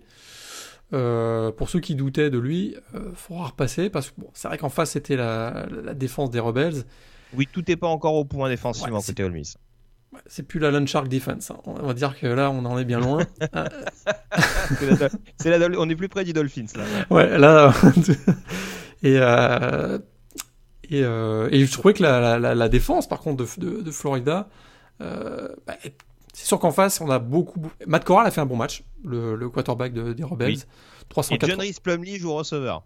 Ça, je te l'avais dit qu'il allait être placé. Euh, il finit, Matt Corral finit à près de 400 yards. On savait qu'avec Len Kiffin, ça allait beaucoup, beaucoup attaquer. Mais je trouvais que la défense de Florida, malgré les 35 points accordés, euh, pour un premier match, c'était pas si mal que ça. On, se, on se, plaquage pour, pour, on se plaquage pour perte. Et puis, euh, ouais, il y a un receveur sympa du côté de Florida, on va en reparler. Ouais, il paraît, en effet. On parlait des anciens tout à l'heure. bonne première de Brenton, de Brenton Cox hein, du côté de, Florida, l'ancien Bulldog également. Exactement un des rares défenseurs qu'on a à peu près vu à son avantage. Euh, enfin, je caricature un peu, hein, bien entendu, il y a eu des actions défensives. Mais bon, c'est vrai que c'était un match où les attaques ont été un peu plus mises en valeur, euh, en l'occurrence, et où Florida, en tout cas, euh, évite le piège All Miss d'entrée. Il y a une autre équipe qui a évité le piège, c'est Tennessee sur le terrain de South Carolina. Ça a été difficile, hein match vraiment très accroché jusqu'au bout entre les, les, Gamecocks et les Volunteers. Et victoire finalement euh, de Tennessee 31 à 27 avec notamment Eric Gray et Brandon Johnson qui ont, été plus que précieux pour le programme de Knoxville. Ouais, au sol, hein, Eric Gray a été très très bon, euh, même si c'est par la passe qu'ils gagnent ce match avec le, touchdown de la victoire de Gary Antano à destination de Josh Palmer. South Florida, ils, ils auraient quand même pu écoute, ils ont fait un muff punt alors qu'ils c'est 31-27, ils peuvent euh, récupérer la possession du ballon à deux minutes de la fin. Muff punt quoi. Ça c'est ça c'est frustrant parce que du coup Tennessee a récupéré. En plus le, le, muff punt, le ballon rebondit sur le dos d'un d'un joueur d'équipe spéciale qui qui fait qui voilà qui qui, qui est dos au jeu, qui est dos au jeu quoi. Ça c'est vraiment frustrant en plus. Comment t'as dit il va finir à Atlanta, lui. Il va finir à Atlanta. Je vais prendre son nom, je vais envoyer ça. donc euh, voilà, Tennessee, septième victoire consécutive quand même, puisqu'ils avaient gagné leurs six derniers matchs l'année dernière. Donc précieux, précieuse victoire à South Carolina, parce que South Carolina, je pense, c'est une équipe qui va vraiment progresser plus la saison va avancer. Ils ont, ils ont des jeunes joueurs. Et euh, ça pourrait être une victoire, une victoire qui compte en fin de saison pour, euh, pour Tennessee. Ouais, un bon, des bons débuts, enfin des débuts satisfaisants en tout cas pour Colin Hill. Je suis pas sûr que Ilinski aurait fait mieux de toute façon. Ouais. Pour tout dire. Colin Hill qui donc est, effectivement était titulaire, lui qui, qui vient de Colorado State, effectivement. Exactement. Euh, on a fait le point sur la SEC. On va donc ouvrir un chapitre pour le moins épineux concernant la Big 12, mais je pense qu'il y en aura beaucoup cette saison. La, la Sunbelt, tu veux dire bah, La C'est ça. Sunbelt, oui. Big, Big La 12 is the new Sunbelt. Euh, Oklahoma, qui s'est fait piéger de nouveau par sa bête noire. On peut le dire, hein, la kryptonite Ah ouais. de Lincoln Riley, c'est Chris Kleiman. Deuxième défaite en deux ans pour Oklahoma contre Kansas State. Les deux dernières défaites, face à un adversaire de la Big 12 en l'occurrence. Et pourtant, on s'attendait euh, à une victoire relativement simple. Ça partait pour d'ailleurs. Ah bah oui, euh, un match globalement bien muselé. Ils mènent 35-14, non, à un moment donné? Mhm. À 2,37 Euh, de la fin, 2,36 de la fin du troisième quart. C'est ça, un Spencer Rattler euh, extrêmement précis. Enfin, euh, extrêmement précis. En tout cas, qui trouvait des joueurs. Parce que je crois qu'à un moment donné, euh, il Ouais. a fait deux passes qui sont pas complétées et deux interceptions. Tout à Donc il a fait. toujours trouvé un joueur, quelle que soit la couleur. Euh, et ouais, il y a cette fin de match où Oklahoma se liquéfie totalement et s'incline donc 38-35 pour, pour tomber d'entrée. Euh, Est-ce que c'est un résultat qui est entre guillemets mérité pour toi Est-ce que parce que bon avant, avant qu'Oklahoma s'écroule, il y a quand même deux trois turnovers assez inquiétants quand même. Tout à fait. Quelques, quelques lancers un peu cafouillés de, de Spencer Rattler. Bon, après, on rappelle qu'il est un short freshman. Euh, mais malheureusement, on en avait parlé en, pré- en pré-saison. On on pressentait pas une grande euh, stabilité, on dira, euh, concernant les, les forces vives d'Oklahoma. Ça s'est un petit peu vérifié sur cette fin de match. C'est- Offensivement, je trouve que bah voilà, Spencer Rattler, t'as tout bien, t'as tout bien résumé. C'est sûr qu'il a fait quelques paris, des prises de, des prises de risque euh, que les trous freshmen font. Ça va se corriger. Il finit avec trois interceptions, mais effectivement, il a quand même, euh, a- réussi quatre touchdowns encore à la passe dans ce match, notamment une très très bonne, un très très bon début de match. 35 à, à 14, donc à 2,36 de la fin du troisième quart-temps. Et là, je suis désolé, quoi, mais la défense d'Alex Grinch, c'est terrible, quoi. Encore une fois, euh, la défense des Sooners est s'est effondré en, en- en fin de rencontre, Ah, incapable Il y, a- de. il y a des DB qui ont des hanches douloureuses là Ah, aujourd'hui. mais hein. c'est terrible parce que Skyler Thompson, le quarterback, s'est amusé littéralement. Euh, et puis on a vu aussi Deuce Vaughn, hein, on a découvert ce jeune joueur euh, dont on en avait entendu parler. Certains, certains disaient euh, attention, là il y a une petite pépite, un joueur minuscule. miniature qui peut qui peut être explosif sur de soit au sol soit sur réception avec beaucoup de yards après réception c'est ce qu'on a vu 4 réceptions 129 yards et euh, mais alors la défense, la défense de, de, de- d'Alex Grinch, donc le coordinateur défensif des Sooners, c'est terrible. Aucun turnover dans ce match, un sac. Et ils accordent près de 8 yards par, par play. C'est, terrible, quoi. On en revient toujours au même. Cette équipe, elle est talentueuse offensivement, euh, que, quelles que soient les classes et les générations qui suivent, mais défensivement, là, ça devient un peu plus syst- systémique, quoi. Parce que là, ça devient, ça devient terrible. Et encore une fois, comme chaque année, Oklahoma passe à travers euh, un adversaire prenable a priori. Est-ce que ça met déjà terme à leur chance de jouer les playoffs? Moi personnellement, je suis pas sûr. La, la saison est tellement particulière, mais euh, Ah, mais là, t'as encore ça met moins de marge de manœuvre sur cette saison. hein. Surtout que, surtout que cette saison, ça, il risque d'y avoir beaucoup euh, l'évaluation de la des conférences en général. On sait que c'est déjà le cas euh, habituellement, mais encore plus cette année parce que les calendriers sont uniquement intra-conférences, je rappelle. Donc il y a pas, on peut pas faire de, de, de comparaison avec d'autres conférences. La Ouais, Big pas sûr que 12, la Big 12, bah, la ils Big sont 12 inquiets. s'est fait taper par la Sunbelt. ça part mal, quoi. Ça part quand même Ah mal oui, cette non. affaire pour Oklahoma, quoi. Ah ouais, et puis si tu veux, on va enchaîner direct sur le, sur le deuxième cadre annoncé euh, de cette conférence, justement, Texas. On avait vu de bonnes choses hein, contre UTEP. Hein. Mais là, pareil, défensivement, à Texas Tech, euh, ouf, ouf, ouf. Opération Texas qui gagne en prolongation, mené de 14 points, il me semble, à 3 minutes de la fin. Je vais pas dire de bêtises. 15 points. 15 points Ouais, à- 15 à, points, 3 pardon, minutes ouais. de la fin. Et ils s'en sortent. C'est, Ouais. Ils vont, ils, ils couvrent, un, ils, ré- ils récupèrent un, ils couvrent un onside kick euh, qui leur permet justement de marquer deux TD euh, et d'arracher la prolongation avec une conversion à deux points. euh. Enfin là c'est pareil, en gros, euh, Joshua Moore et, euh, et Brennan Eagles ont vraiment sauvé les, les, les Longhorns en toute fin de match. Ouais, mais ça, c'est la différence de Texas Tech et d'Oklahoma, c'est que contre Texas Tech, euh, quand t'es à moins 15 à 3 minutes de la fin, tu t'y crois encore parce qu'ils sont tellement nuls en défense, c'est pas terminé.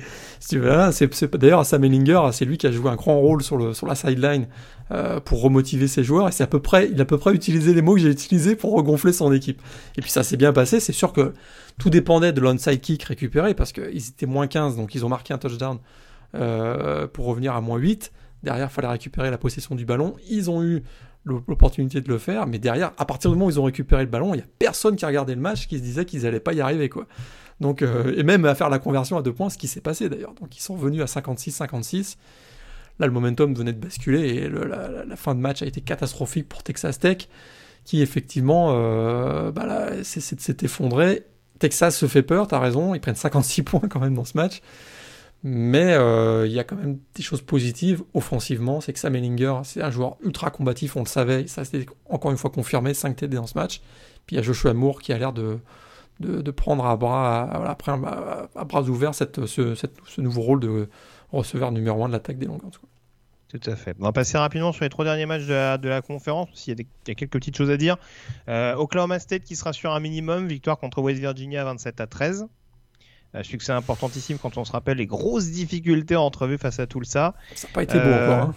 Non, ça n'a pas été. Vas-y, vas-y. Spencer Sanders était quand même forfait, faut quand même le rappeler. Donc il se retrouvait avec le, voilà avec Chen Inningworth là qui avait été le sauveur lors du match face à Tulsa, mais là qui jouait titulaire, c'était une autre affaire.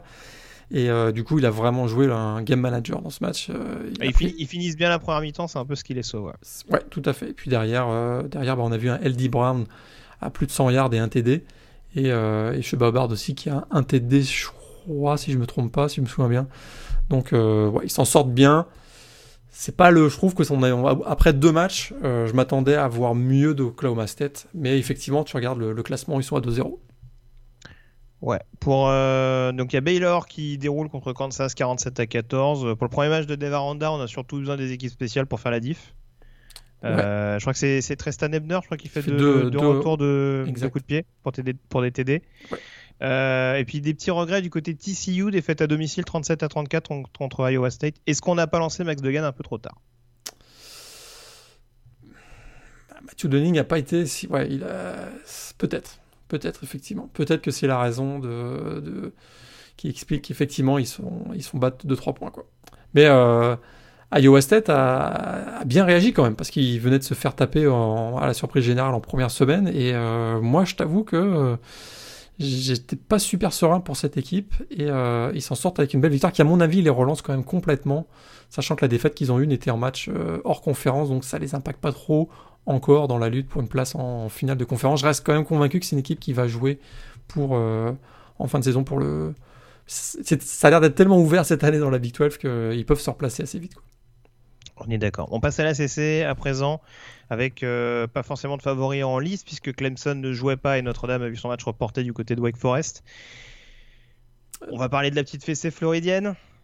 Miami, Florida State. Euh, je vantais les rencontres assez souvent équilibrées entre les deux formations. Bah, là, ça a clairement été une boucherie. Ah. Euh, du côté de Coral Gables, 52 à 10, avec euh, notamment euh, une ligne offensive de Florida State qui a été mise au supplice. C'était moche. A, priori, Boba Bolden était encore un peu énervé. lui, lui, ouais. Boba Bolden, attention. Ah Safety des, Hurricanes. Lui et Jalen Phillips aussi, euh, sur les deux derniers matchs qu'on a vus, euh, pour l'instant c'est costaud. Faut avoir contre des plus grosses oppositions encore, parce que Louisville et Florida State, malheureusement, de ce qu'on en voit depuis le début, il euh, n'y a pas que des bonnes choses. Mais en tout cas, ça a permis à Miami de faire le plein de confiance et d'intégrer le top 10 cette semaine. Numéro 8, exactement. Mais ouais. Florida State. Vas-y, vas-y. Pour Florida State, euh, bah, on se disait, ah, ils ont été, ils se sont fait battre à domicile par Georgia Tech en, lors de leur premier match. On se disait, il va y avoir une réaction, c'est un rivalry game, il y, a quand même l'occasion de se racheter, etc. Waouh, ça a été tout de suite, on a vu qu'ils avaient, qu'ils avaient, il y avait un, un océan d'écart entre entre les deux équipes, que ce soit dans l'exécution, dans l'agressivité. Le, dans le pire, c'est qu'il il, il, crée des turnovers. Hein. La défense de Florida State, il, fait, il crée deux turnovers, il me semble, il y a deux fumbles. Tout à fait. Mais il y a, y a l'attaque leur donne tellement rien que. Bah, ils ont tu, tu, commences les drives dans ta moitié de terrain, je dire, au bout d'un moment, euh, bah, voilà quoi. L'action typique, c'est étant donné qu'ils patauge en attaque avec James Blackman, ils font rentrer euh, Travis, là, le quarterback numéro 2, ils font un trick play, enfin, double reverse complètement merdique, et le résultat, ils perdent 15 ou 17 yards sur l'action. C'est symptomatique de cette équipe de Florida State. Ils, ils sont tellement, les, les fondamentaux sont, sont, tellement plus là qu'ils pensent s'en sortir avec des trick plays et des jeux un peu euh, exotiques. Mais ils se font que s'enfoncer. Et puis la ligne offensive, hein, c'est vraiment le, toujours le problème. C'est épouvantable. C'est épouvantable. Ouais. 52-10. Vous m'excuserez le jeu de mots, mais euh, bon, vu, vu ce qu'on a vu sur certaines périodes, c'était un peu les, les séminables de, Pardon. Et semaine facile, pro... mais oui, malheureusement, oui, des fois, ça faisait pas très programme de première division pour le coup. Eh ben, tu me parles de première division. La semaine prochaine, ils jouent contre Jacksonville State, une équipe de FCS. Oh. Et tu sais que c'est pas une... le programme de Zeric Cooper? Et exactement. Et attention, parce que là, c'est une équipe qui, euh, quoique, non, Zeric Cooper, il est plus dans les, il est, euh, il est plus, il est plus quarterback de cette équipe. Ah, J'avais son nom, le quarterback, je l'ai oublié, excusez-moi, mais, et, euh, mais c'est une équipe qui offensivement, euh, c'est une des grandes forces de la FCS. Mmh. Oui, j'aurais régulièrement les euh, Je suis pas sûr qu'ils s'en sortent hein, face à face à Jacksonville State la semaine prochaine. Le, le bah, désavantage de Jacksonville State, c'est que c'est je crois que c'est leur un, c'est un de leurs deux seuls matchs qu'ils jouent cet, cet automne, donc ils vont pas forcément être en très grande forme physique. Mais euh... Oui, c'est pas, c'est pas Campbell qui joue des équipes de 1 à toutes les semaines, quoi. Ouais. Non. Et elles sont déméritées. En plus, ils jouent la Sunbelt, c'est quand même le, le, haut du panier. Ouais. Euh, on enchaîne avec la CC, avec Virginia Tech qui commence bien, sans Enden Hooker au poste de quarterback. Euh, mais victoire assez large pour s'imposer contre NC State 45 à 24. Des bons débuts, notamment pour Kelly Herbert dans le backfield. Ouais, Kelly Herbert, 104 yards, 1 TD dans ce match. Euh, les Hokies ont joué euh, ont frappé fort au sol. Ils finissent avec 305 yards au sol face euh, à NC State. Et effectivement, ils ont été un peu contraints de le faire parce qu'ils avaient 23 joueurs absents pour ce match. Dont, donc, tu l'as dit, le quarterback titulaire Dan Hooker. Et puis, on avait la blessure aussi à la main de Braxton Burmeister, hein, l'ancien backup de Justin Herbert à Oregon, qui a transféré du côté de Virginia Tech, qui jouait pas pour ce match-là. Et finalement, on a vu Quincy Patterson 4 sur 6, 75 yards. 75 yards. Ouais. Il, a été, il a joué, voilà. Il, a, il finit quand même avec 2 TD. Oui, tout à fait. Euh, Pittsburgh, Louisville, match entre équipes classées. Euh, que dire, que dire, que dire. Euh, match très défensif. J'aurai l'occasion d'en reparler tout à l'heure, mais euh, faudra ouais. s'habituer avec Pittsburgh parce que ouais. la seule chose qu'on retiendra de ce match, c'est effectivement pas forcément le spectacle, mais défensivement, euh, Pittsburgh, il confirme. Il confirme que c'est une équipe qui va vraiment embêter du monde. Euh, là, le Malik Cunningham, on l'a. D'ailleurs, il est sorti sur, sur il est sorti sur ah oui, civière parce que parce que c'était ça devenait trop dur pour lui. Trois interceptions dans ce match. Trois interceptions, je trouve pas tellement pour des euh, problèmes de des prises de risque ou des lectures de jeu, c'est que vraiment ils sont tellement agressifs et euh, ouais, ils, sentent, ils sentent le jeu défensivement. Ligne, sa ligne était catastrophique aussi. Faut... Oui, parce, que, parce que c'est costaud en face. Parce que c'est ouais, costaud ouais, en face. Franchement, franchement, Louisville marque 2 TD sur ce match-là. Il y a, c'est quasiment deux big plays. C'est exactement ça. C'est c'est Java, Javian Hawkins qui, qui arrive à trouver la brèche yards, et, euh, qui met un, un, un, TD longue distance. Euh, D'ailleurs, ses stats sont un peu boursouflés par cette course, hein, parce que Exactement. 13, 13 courses, 78 yards, 11 gros gains. Donc voilà, et il euh, y a, y a le, la couverture complètement foirée sur, sur Tutu Atwell. Un, un, cadeau de la maison, mais euh, en dehors de ça, Louis, il a rien montré offensivement, quoi.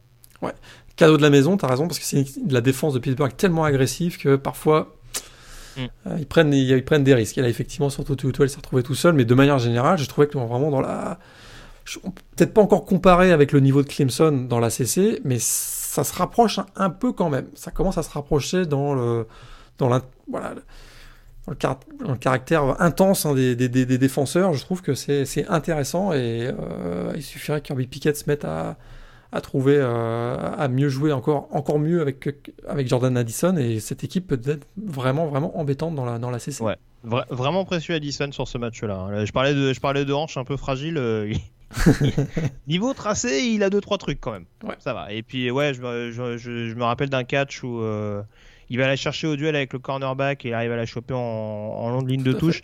Il y, a, il y a vraiment du potentiel. Je pense que son duo avec Taïsi Armac euh, peut être vraiment intéressant. Euh... Bon, je pense qu'il faut que Kenny Pickett soit un peu plus excitant que ce qu'il propose. Ah, par contre, les maillots de Pittsburgh, faut arrêter. Hein. ce maillot euh, noir avec Ah, euh, flocage en, en espèce de, de gris or là. Ouais, il était moche. Ils, ont, ils sont tellement beaux leurs leurs maillots rétro Oh là qu'ils là. utilisent J'ai- maintenant. Là. Je sais pas ce qu'ils ont à Pittsburgh, mais entre, entre le maillot gap de l'équipe NFL et ça, là, je, va falloir à un moment donné que. va falloir qu'on envoie des coups de tir. Il y a là-bas, ça, pas du tout. Euh, et puis on termine en vrac avec les autres résultats de la CC. Euh, Syracuse, qui grâce à son nouveau running back numéro 1, Sean Tucker, euh, fait la différence, notamment contre Georgia Tech. Ouais. Ça va moins bien pour les Yellow Jackets depuis la victoire contre Florida State. Euh, bon début pour Brennan Armstrong contre euh, Duke, avec euh, Virginia en l'occurrence, victoire 38 à 20 euh, des Cavaliers, champion de division en titre hein, de la division coastal, il faut le rappeler, même s'il n'y a pas vraiment de division cette année. Mhm. Euh, et puis on n'est pas passé loin de l'upset alert quand même. Il Hein t'a fait suer notre ami Brady McBride lors de la victoire de, de Boston College contre Texas State, victoire 24 à 21 avec les, euh, les, j'ai oublié, les Eagles qui étaient menés au score 21-7. quatrième quart. 21-7 en fin de troisième. Mais euh, effectivement, euh, il a fallu deux bons drives de Jurkovic et puis un field goal à la dernière seconde pour s'en sortir dans ce match-là. Ça n'a pas été aussi fringant que face à Duke euh, la semaine précédente, hein, du côté des, des Eagles, mais ils ont trouvé quand même le moyen de gagner ce match-là. Donc euh, voilà, ils sont à 2-0, c'est pas si mal. C'est pas si mal. Ouais. C'est- sympatoche, hein, Texas State, hein, quand même. Ça gagne pas tout le temps. Ça, c'est moins qu'on puisse dire. Ils sont déjà à 1-3. Ils sont à 1-3, mais, Ils, ils prennent pas que des volets. Hein. Exactement. Euh, Alors trois défaites, ils sont dans le coup jusqu'à la fin. Jusqu'à quasiment dans les 5 dernières minutes, ils sont, ils sont dans le coup. Euh, ils pourraient être à 4-0, qu'il n'y aurait pas scandale. quoi. C'est assez étonnant. On J'ai bien aimé, euh, ouais, j'ai bien aimé. Brennan Armstrong de Virginia, euh, d'ailleurs, pour son premier match, euh, très intéressant. un peu de déchets, mais c'était c'était à prévoir aussi. Et puis bon, en face, euh, en face, c'est Duke. On, on le rappelle, c'est une équipe qui peut être, euh, voilà, c'est c'est une défense qui des fois peut euh, peut, peut, peut, peut, comment dire, peut brouiller un petit peu les cartes en Ouais. termes de couverture. Ouais. Mais voilà, franchement, pour un premier match, euh, c'est plus ou moins de bon augure avec une belle connexion. Alors, j'ai plus le nom, c'est Laver Davis, euh, notamment le, le receveur. J'ai plus le. Euh, Lavelle Lavelle Davis. Lavelle Davis, ouais. Ouais, c'est ça, qui, qui a, qui a montré d'assez bonnes choses. Euh, on passe rapidement au groupe of five. UCF qui déroule de nouveau sur le terrain 10 Carolina avec une première mi-temps un peu compliquée. Oh, purée, les pénalités, quoi. C'était terrible ce Ouais. match. hein. Ça s'est bien mis en marche. 4 nouveaux TD pour Dylan Gabriel. Ouais. Ceux qui l'ont en fantasy sont très contents. Ah, lui, ça, lui, ça tourne. Ah, lui, ça tourne. Merci Dylan si tu m'écoutes. Je ne doute pas que tu parles français. Euh, et puis euh, du coup, Cincinnati également qui affrontait euh, Army. Match qui a été un peu moins de haute volée en l'occurrence offensivement en tout cas. Victoire des Bearcats euh, 24 euh, à 10. 10, ouais. Ouais. Bon, la, la dé- la déf- la défense de Cincinnati, quand même, a fait le boulot. Ouais. Parce qu'on sait que contre, contre l'attaque au sol de Army, il faut s'accrocher quand même. Et il limite, il, il limite, c'est les standards d'Army, hein, on s'entend, il limite à 182 yards au sol Army. Oh, Ce qui, ce qui est quand même pas si mal, parce qu'Army tourne à peu près à 300, 350 normalement. Et- Euh, donc c'est pas si mal que ça. Et Ahmad Garner était sur ses gardes parce qu'il arrive quand même à faire deux passes défendues sur les peu de passes que Ouais. Qu'on fait, qu'on fait les joueurs d'Army, c'est formidable. Puis ils ont eu l'intelligence de viser sur Ahmad Garner en plus, donc c'est génial. Oui, bah c'est oui, génial. bah, tant qu'à faire, on va pas passer beaucoup, mais visons le, visons le meilleur cornerback de l'équipe, c'est important. Euh, on va parler également d'SMU, large vainqueur de Stephen et Faustin, Ouais. 1 double A, ça c'est pas vraiment une surprise. Euh, qu'SMU marque euh, beaucoup de points avec encore un, un- un Ulysses Bentley assez intéressant euh, au sol. Ouais. quand même à surveiller. Enfin, son duo avec TJ McDaniel, ça, ça va être à surveiller jusqu'au bout. Euh, Shane n'a même pas eu à forcer son talent, euh, en l'occurrence dans les airs. Euh, et puis la fois importante, c'est également euh, la bonne prestation du defensive end français Junior AO, auteur notamment de 4 plaquages, un sac et deux plaquages pour perte en l'occurrence hein, sur les 4 plaquages qu'il a réalisés. Donc vraiment une rencontre où première belle prestation, Tout on dira. Jusque-là, il a, il a accumulé, je crois que c'était un, sac, un plaquage pardon sur les sur ses deux dernières prestations. Ouais. Donc là vraiment un match.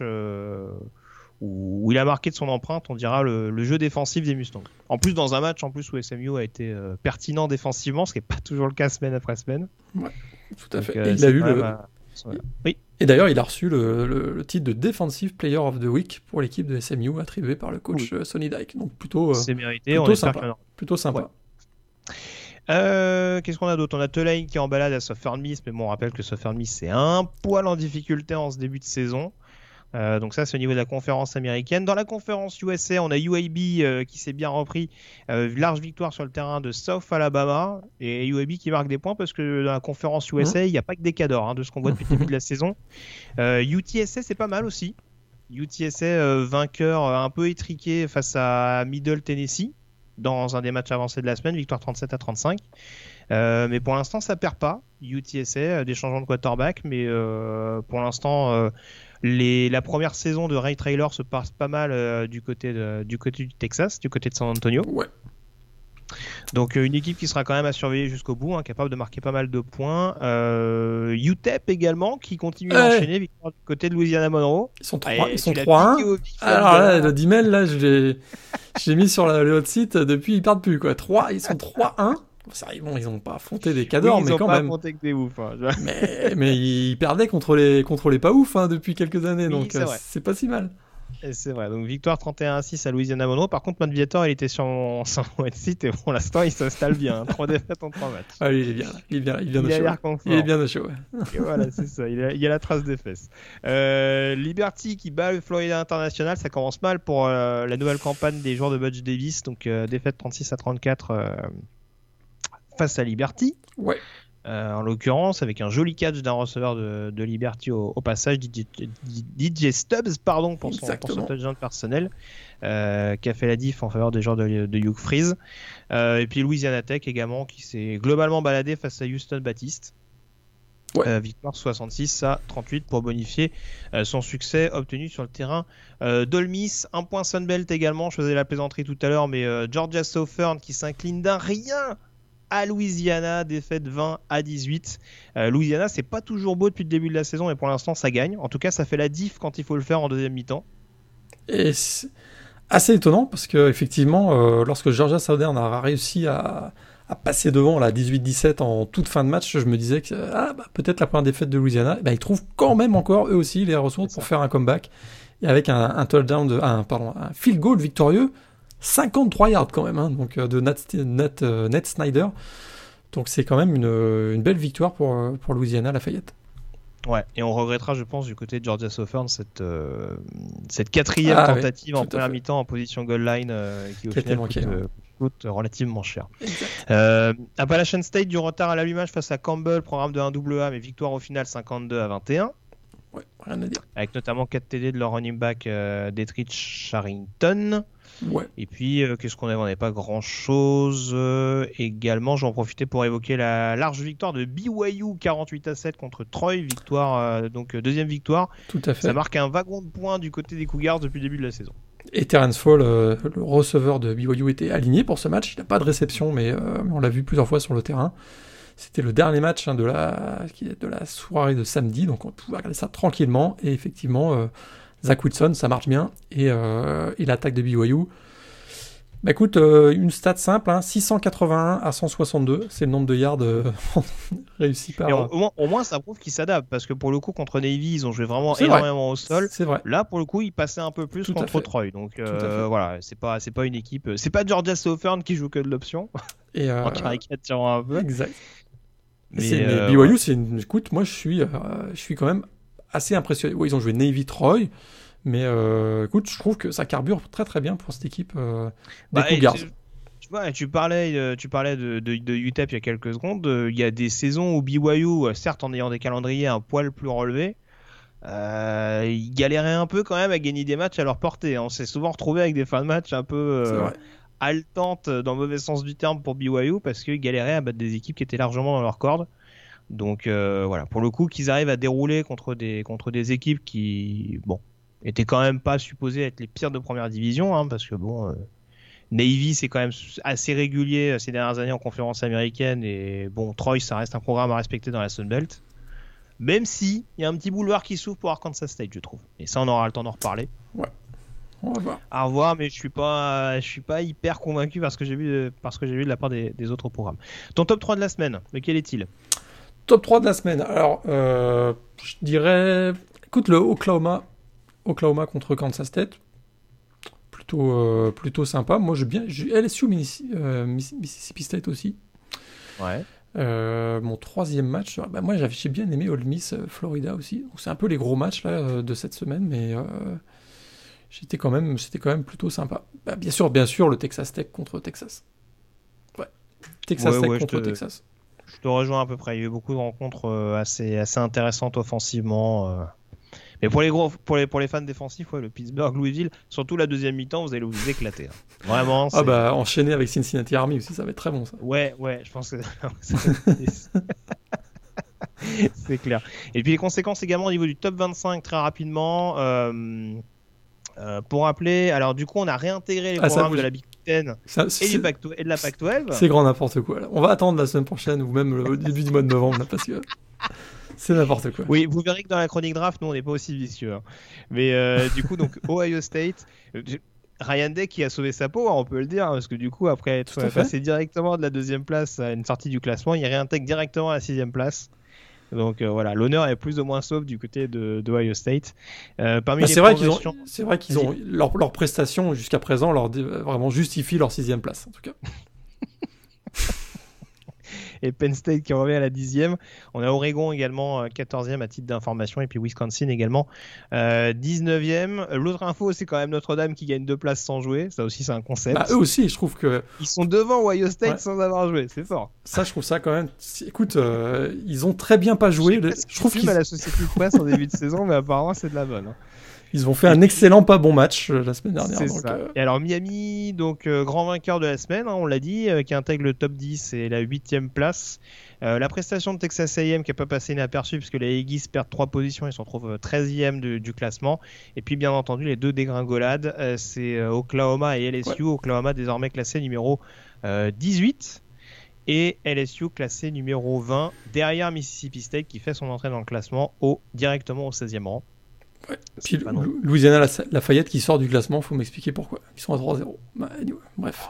Ah, il faut un match pourri quand même. Eh, Il y, a bien, eh, il y a bien BYU qui met 40 points d'écart et qui perd 4 positions. C'est n'importe- quoi ce classement, je te dis. Oui, il faut pas chercher la logique.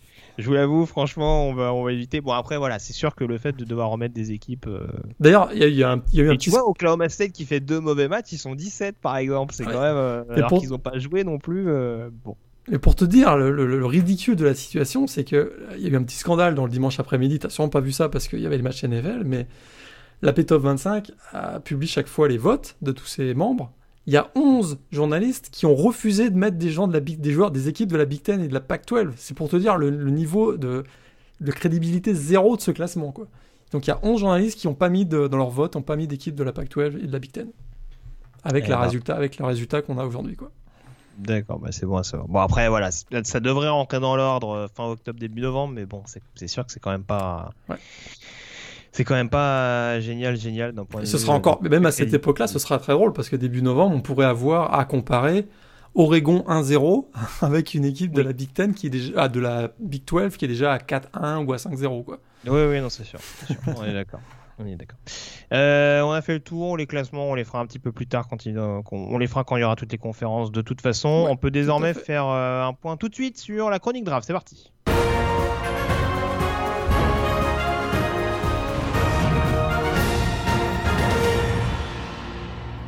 Le retour de la chronique draft Morgan et on va préciser le retour du top 5 hebdomadaire, mais du coup nous on fait pas comme la P-Top 25. Tant que les conférences ne sont pas disputées, on n'intègre pas des joueurs de ces conférences dans le classement. On ne met en valeur que les joueurs qui jouent actuellement, ou en tout cas des équipes qui jouent depuis le début de la saison. Donc c'est pour ça que notre top 5 fera fi de, de certains joueurs cadres. On précise également que les joueurs qui ont décidé d'opt-out et de se présenter en amont pour la draft ne sont pas considérés non plus, puisqu'on s'intéresse encore une fois aux joueurs qu'on va suivre sur tout le fil de la saison. Donc ça n'a pas d'intérêt d'avoir un joueur qui de toute façon euh, qu'on pourra pas vraiment bouger de par, de par sa position, euh, euh, de par son retrait.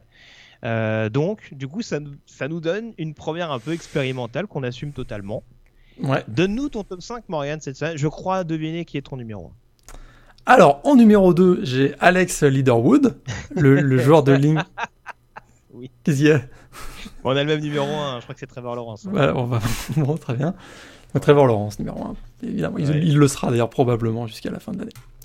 Ouais. Donc en numéro 2, Alex Leaderwood, euh, joueur de ligne offensive d'Alabama, qui est capable de jouer tackle et garde d'ailleurs. Mhm. Et Qui a, euh, plutôt joué à, qui a plutôt joué à gauche, il me semble. hein. qui a plutôt contre Missouri, qui a plutôt joué On à se gauche. posait la question avec Evan Neal euh, qui, qui allait tenir le, le côté aveugle, a priori. Tout à fait. Bon, ça- Il protège le quarterback, mais il fait, il crée des brèches pour les, les running backs. Et Najee Harris peut en témoigner. Il a joué beaucoup côté gauche, ouais. Il a joué beaucoup côté gauche et euh, je l'avais déjà dans mon big board très haut. Là, le match, euh, le dernier match m'a confirmé que Oui, ça sent le, Ça sent le top cinq, quoi. 10 s'il n'y a Ouais. pas de blessure. Ou, voilà. au, moins le top 10. Après, plus, on verra, mais euh, ouais, c'est mon numéro, sympa. Oui, mon numéro 3, Patrick Surtain, Alabama. Ouais. J'avoue que là, c'est pas tellement le match contre Missouri qui me qui m'a ébloui, mais ça Même reste. s'il recourt un fumble. Il recouvre un fumble. Oui, il recouvre un fumble, tout à fait, c'est vrai. Euh, mais pour moi, ça reste le meilleur défenseur du pays des joueurs, parmi les joueurs qui jouent euh, cet automne. Donc, euh, je le mets numéro 3. Numéro 4, Jalen Waddle, Ouais. que j'aime de plus en plus, que je trouve qu'il prend une maturité assez, assez intéressante, autant de dans la lecture, la compréhension du jeu, mais même physiquement, euh, en, en deux ans, il a vraiment, euh, il s'est transformé, il devient un vrai athlète euh, qui sera prêt pour la NFL dès l'an prochain, je le pense, et je l'aime beaucoup. Voilà, son big play de highlight hein, de la semaine, c'est cette réception euh, avec euh, par- entre deux joueurs, avec malgré la couverture de deux joueurs, super super beau catch. Et puis mon numéro 5, alors là tu vas me dire mais tu fais exprès là. Dylan Moses, linebacker d'Alabama. Je suis désolé, mais là j'en ai quatre d'Alabama parce que euh, lui aussi il a fait un super match aussi contre contre Missouri. Pas tellement, ça se voit pas tellement sur la fiche de, de stats, mais euh, toujours présent au bon endroit. C'était vraiment. euh, et puis c'est on sent que c'est le général de cette défense d'Alabama et on voit de plus en plus que ça, son absence l'année dernière a été vraiment préjudiciable à cette équipe d'Alabama qui a vraiment tapé fort la première semaine, qui a confirmé en tout cas son statut. Donc je me retrouve avec un top 5 euh, avec 4 joueurs d'Alabama. Bah, J'aimerais te dire que mon classement est vraiment différent en soi. Euh, J'ai juste switché le 2 et le 3. J'ai mis Surton en 2 et Liverwood en 3. Euh, J'avais mis Devonta Smith en 4. Je dois bien l'avouer. Euh, C'est sûr qu'il a été moins en vue que Jalen Waddell sur ce match-là, en tout cas d'un point de vue euh, purement statistique. Euh, mais il faut avoir sur la distance. Je continue quand même de bien le classer pour le moment. Pour moi, ça reste le top receveur pour l'instant, Sanja Marchase euh, de cette classe. Et numéro 5, j'avais en effet, en effet mis Dylan Moses, linebacker d'Alabama. Donc au final, oui, on reste plus ou moins, avec, enfin, c'est même pas plus ou moins, on reste avec 4 joueurs du Tide dans ce top 5. Euh, j'ai vraiment hésité avec Marvin Wilson, mais malheureusement, euh, le talent intrinsèque du joueur est vraiment gâché par, le, par Ouais. la situation de son programme. Tout à fait. Euh, faut avoir sur d'autres sorties, mais le mettre dans le top 5 euh, au sortir de ce match-là, c'est compliqué. Mais il est pas loin du tout. Il est pas loin du tout. Ton joueur de la semaine. Joueur de la semaine, bah, offensif. Genre offensif, on en a pas parlé tout à l'heure, mais là on va prendre, s'attarder quelques instants sur lui. C'est Kyle Pitts, évidemment, le tight end de Florida, qui a été vraiment la grande star du match euh, face à Ole Miss. Tight end super athlétique, euh, très robuste, on, sait, on, le connaissait déjà l'année dernière, là il a pris une autre dimension dans ce match. Profiter un peu des errances de la défense de Miss aussi, faut pas la, faut bien, faut bien l'avouer. Mais vraiment voilà, il démonte d'une bonne vitesse, puis surtout il se, il fait des, tracés sûrs, des mains, des mains sûres aussi, on le sait, notamment c'est une arme terrible dans la, dans la red zone adverse. Euh, je sais que j'avais lu un comparatif euh, assez intéressant sur lui et qu'effectivement j'ai revu ces choses-là de, lui euh, cette semaine. C'est Jared Cook, hein, le Titan de, des Saints. Effectivement, il y a un peu de ça chez lui. Pas forcément un très grand bloqueur, mais, mais par contre dans le jeu, voilà, dans le passing game, il va apporter énormément. Et il finit donc avec euh, 8 réceptions, 170 yards et 4 touchdowns contre Ole Miss. Vraiment un- une super be- belle performance qui euh, confirme qu'il sera peut-être un des top 15 dans la prochaine draft. Ouais, ouais. En tout cas, il s'en, il s'en rapproche. Et je trouve que, alors, on avait vanté Brevin Jordan notamment la semaine dernière du côté Ouais. de Louisville. Euh, faut avoir éga- ég- également ce que donne un, un Pat Fryermuth quand il, quand il jouera la saison avec Penn State, mais même s'il y a ce trio qui a l'air de se tirer la bourre tout au long de la saison, euh, Kyle Pitts en effet a l'air d'être un peu plus complet. Ouais. Voilà. Même si. Fryermuth, je pense que en termes de bloc et de réception, enfin, enfin plus en termes de bloc, euh, des trois, je pense que c'est celui qui se défend le mieux. Euh, mais ouais, ça me paraît quand même, euh, ça me paraît quand même plus solide et plus complet du côté de, du côté du joueur de, de Florida. Donc, euh, donc à surveiller. Je te rejoins pour l'instant. on est plus, plus aux alentours du top 15. Ouais. mon joueur de la semaine, un peu plus en retrait et bon, ça va être un peu en paradoxe avec ce que j'ai dit tout à l'heure. Le defensive end de Pittsburgh, Patrick Jones auteur notamment de trois sacs en faveur des, Panthers. Hein. C'est pas forcément ce qui est le plus compliqué vu la ligne offensive poreuse de Louisville. Mais j'ai vraiment trouvé des moves très intéressants euh, de la part de ce pass rusher là. Euh, qui était très en retrait, on dira, ces derniers mois, forcément avec toutes les armes qu'il y avait sur la ligne défensive de Pittsburgh. Mais je trouve qu'il assume vraiment un bon rôle de leader. Euh, il, a, ces, fameuses mains violentes que j'aime beaucoup, qui me tiennent beaucoup à cœur, euh, qui lui ont notamment permis d'asseoir à un moment donné le tackle sur le quarterback. Ça, a été quand même un concept assez intéressant. Mais euh, ouais, non, non, franchement, il y a, un mélange de, de puissance, de finesse, je trouve, dans son jeu. Aujourd'hui, j'en fais pas un joueur au-delà du deuxième tour, mais je pense que c'est quand même un profil qu'il va falloir surveiller. Euh, surtout que encore une fois, je pense qu'il va gagner du fait que le pass rush, même si c'est lui qui a le plus de snaps, il va quand même jouer avec le fait qu'il y ait quand même pas mal de rotation sur le pass rush du côté de Pittsburgh. Avec, Donc avec une ré... Ouais, avec Rashad Weaver aussi qui a beaucoup. Euh, ces deux-là, là, ils, fra... ils font frappe vraiment fort les deux là. Ouais. ouais avec euh, justement euh, un, un, moyen de souffler un petit peu plus et d'être encore plus redoutable qu'il ne l'est déjà.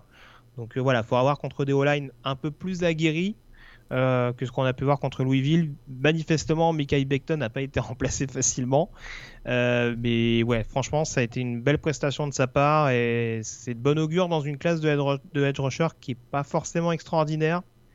Euh, hormis les deux de Miami et peut-être un Victor Dimukeje qui marque des points du côté de Duke depuis le début de la saison.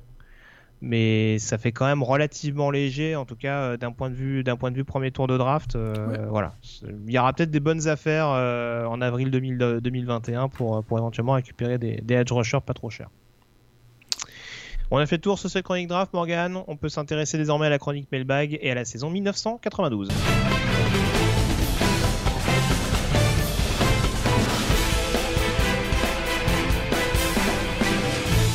1992 donc avec euh, la fin des polémiques, c'est désormais officiel. On avait quitté euh, la chronique euh, mailbag, euh, la, mailbag n'importe quoi, la chronique Yearbook, pardon. Il y a trop d'anglicisme dans cette émission, avec notamment deux grosses polémiques en 90 et 91.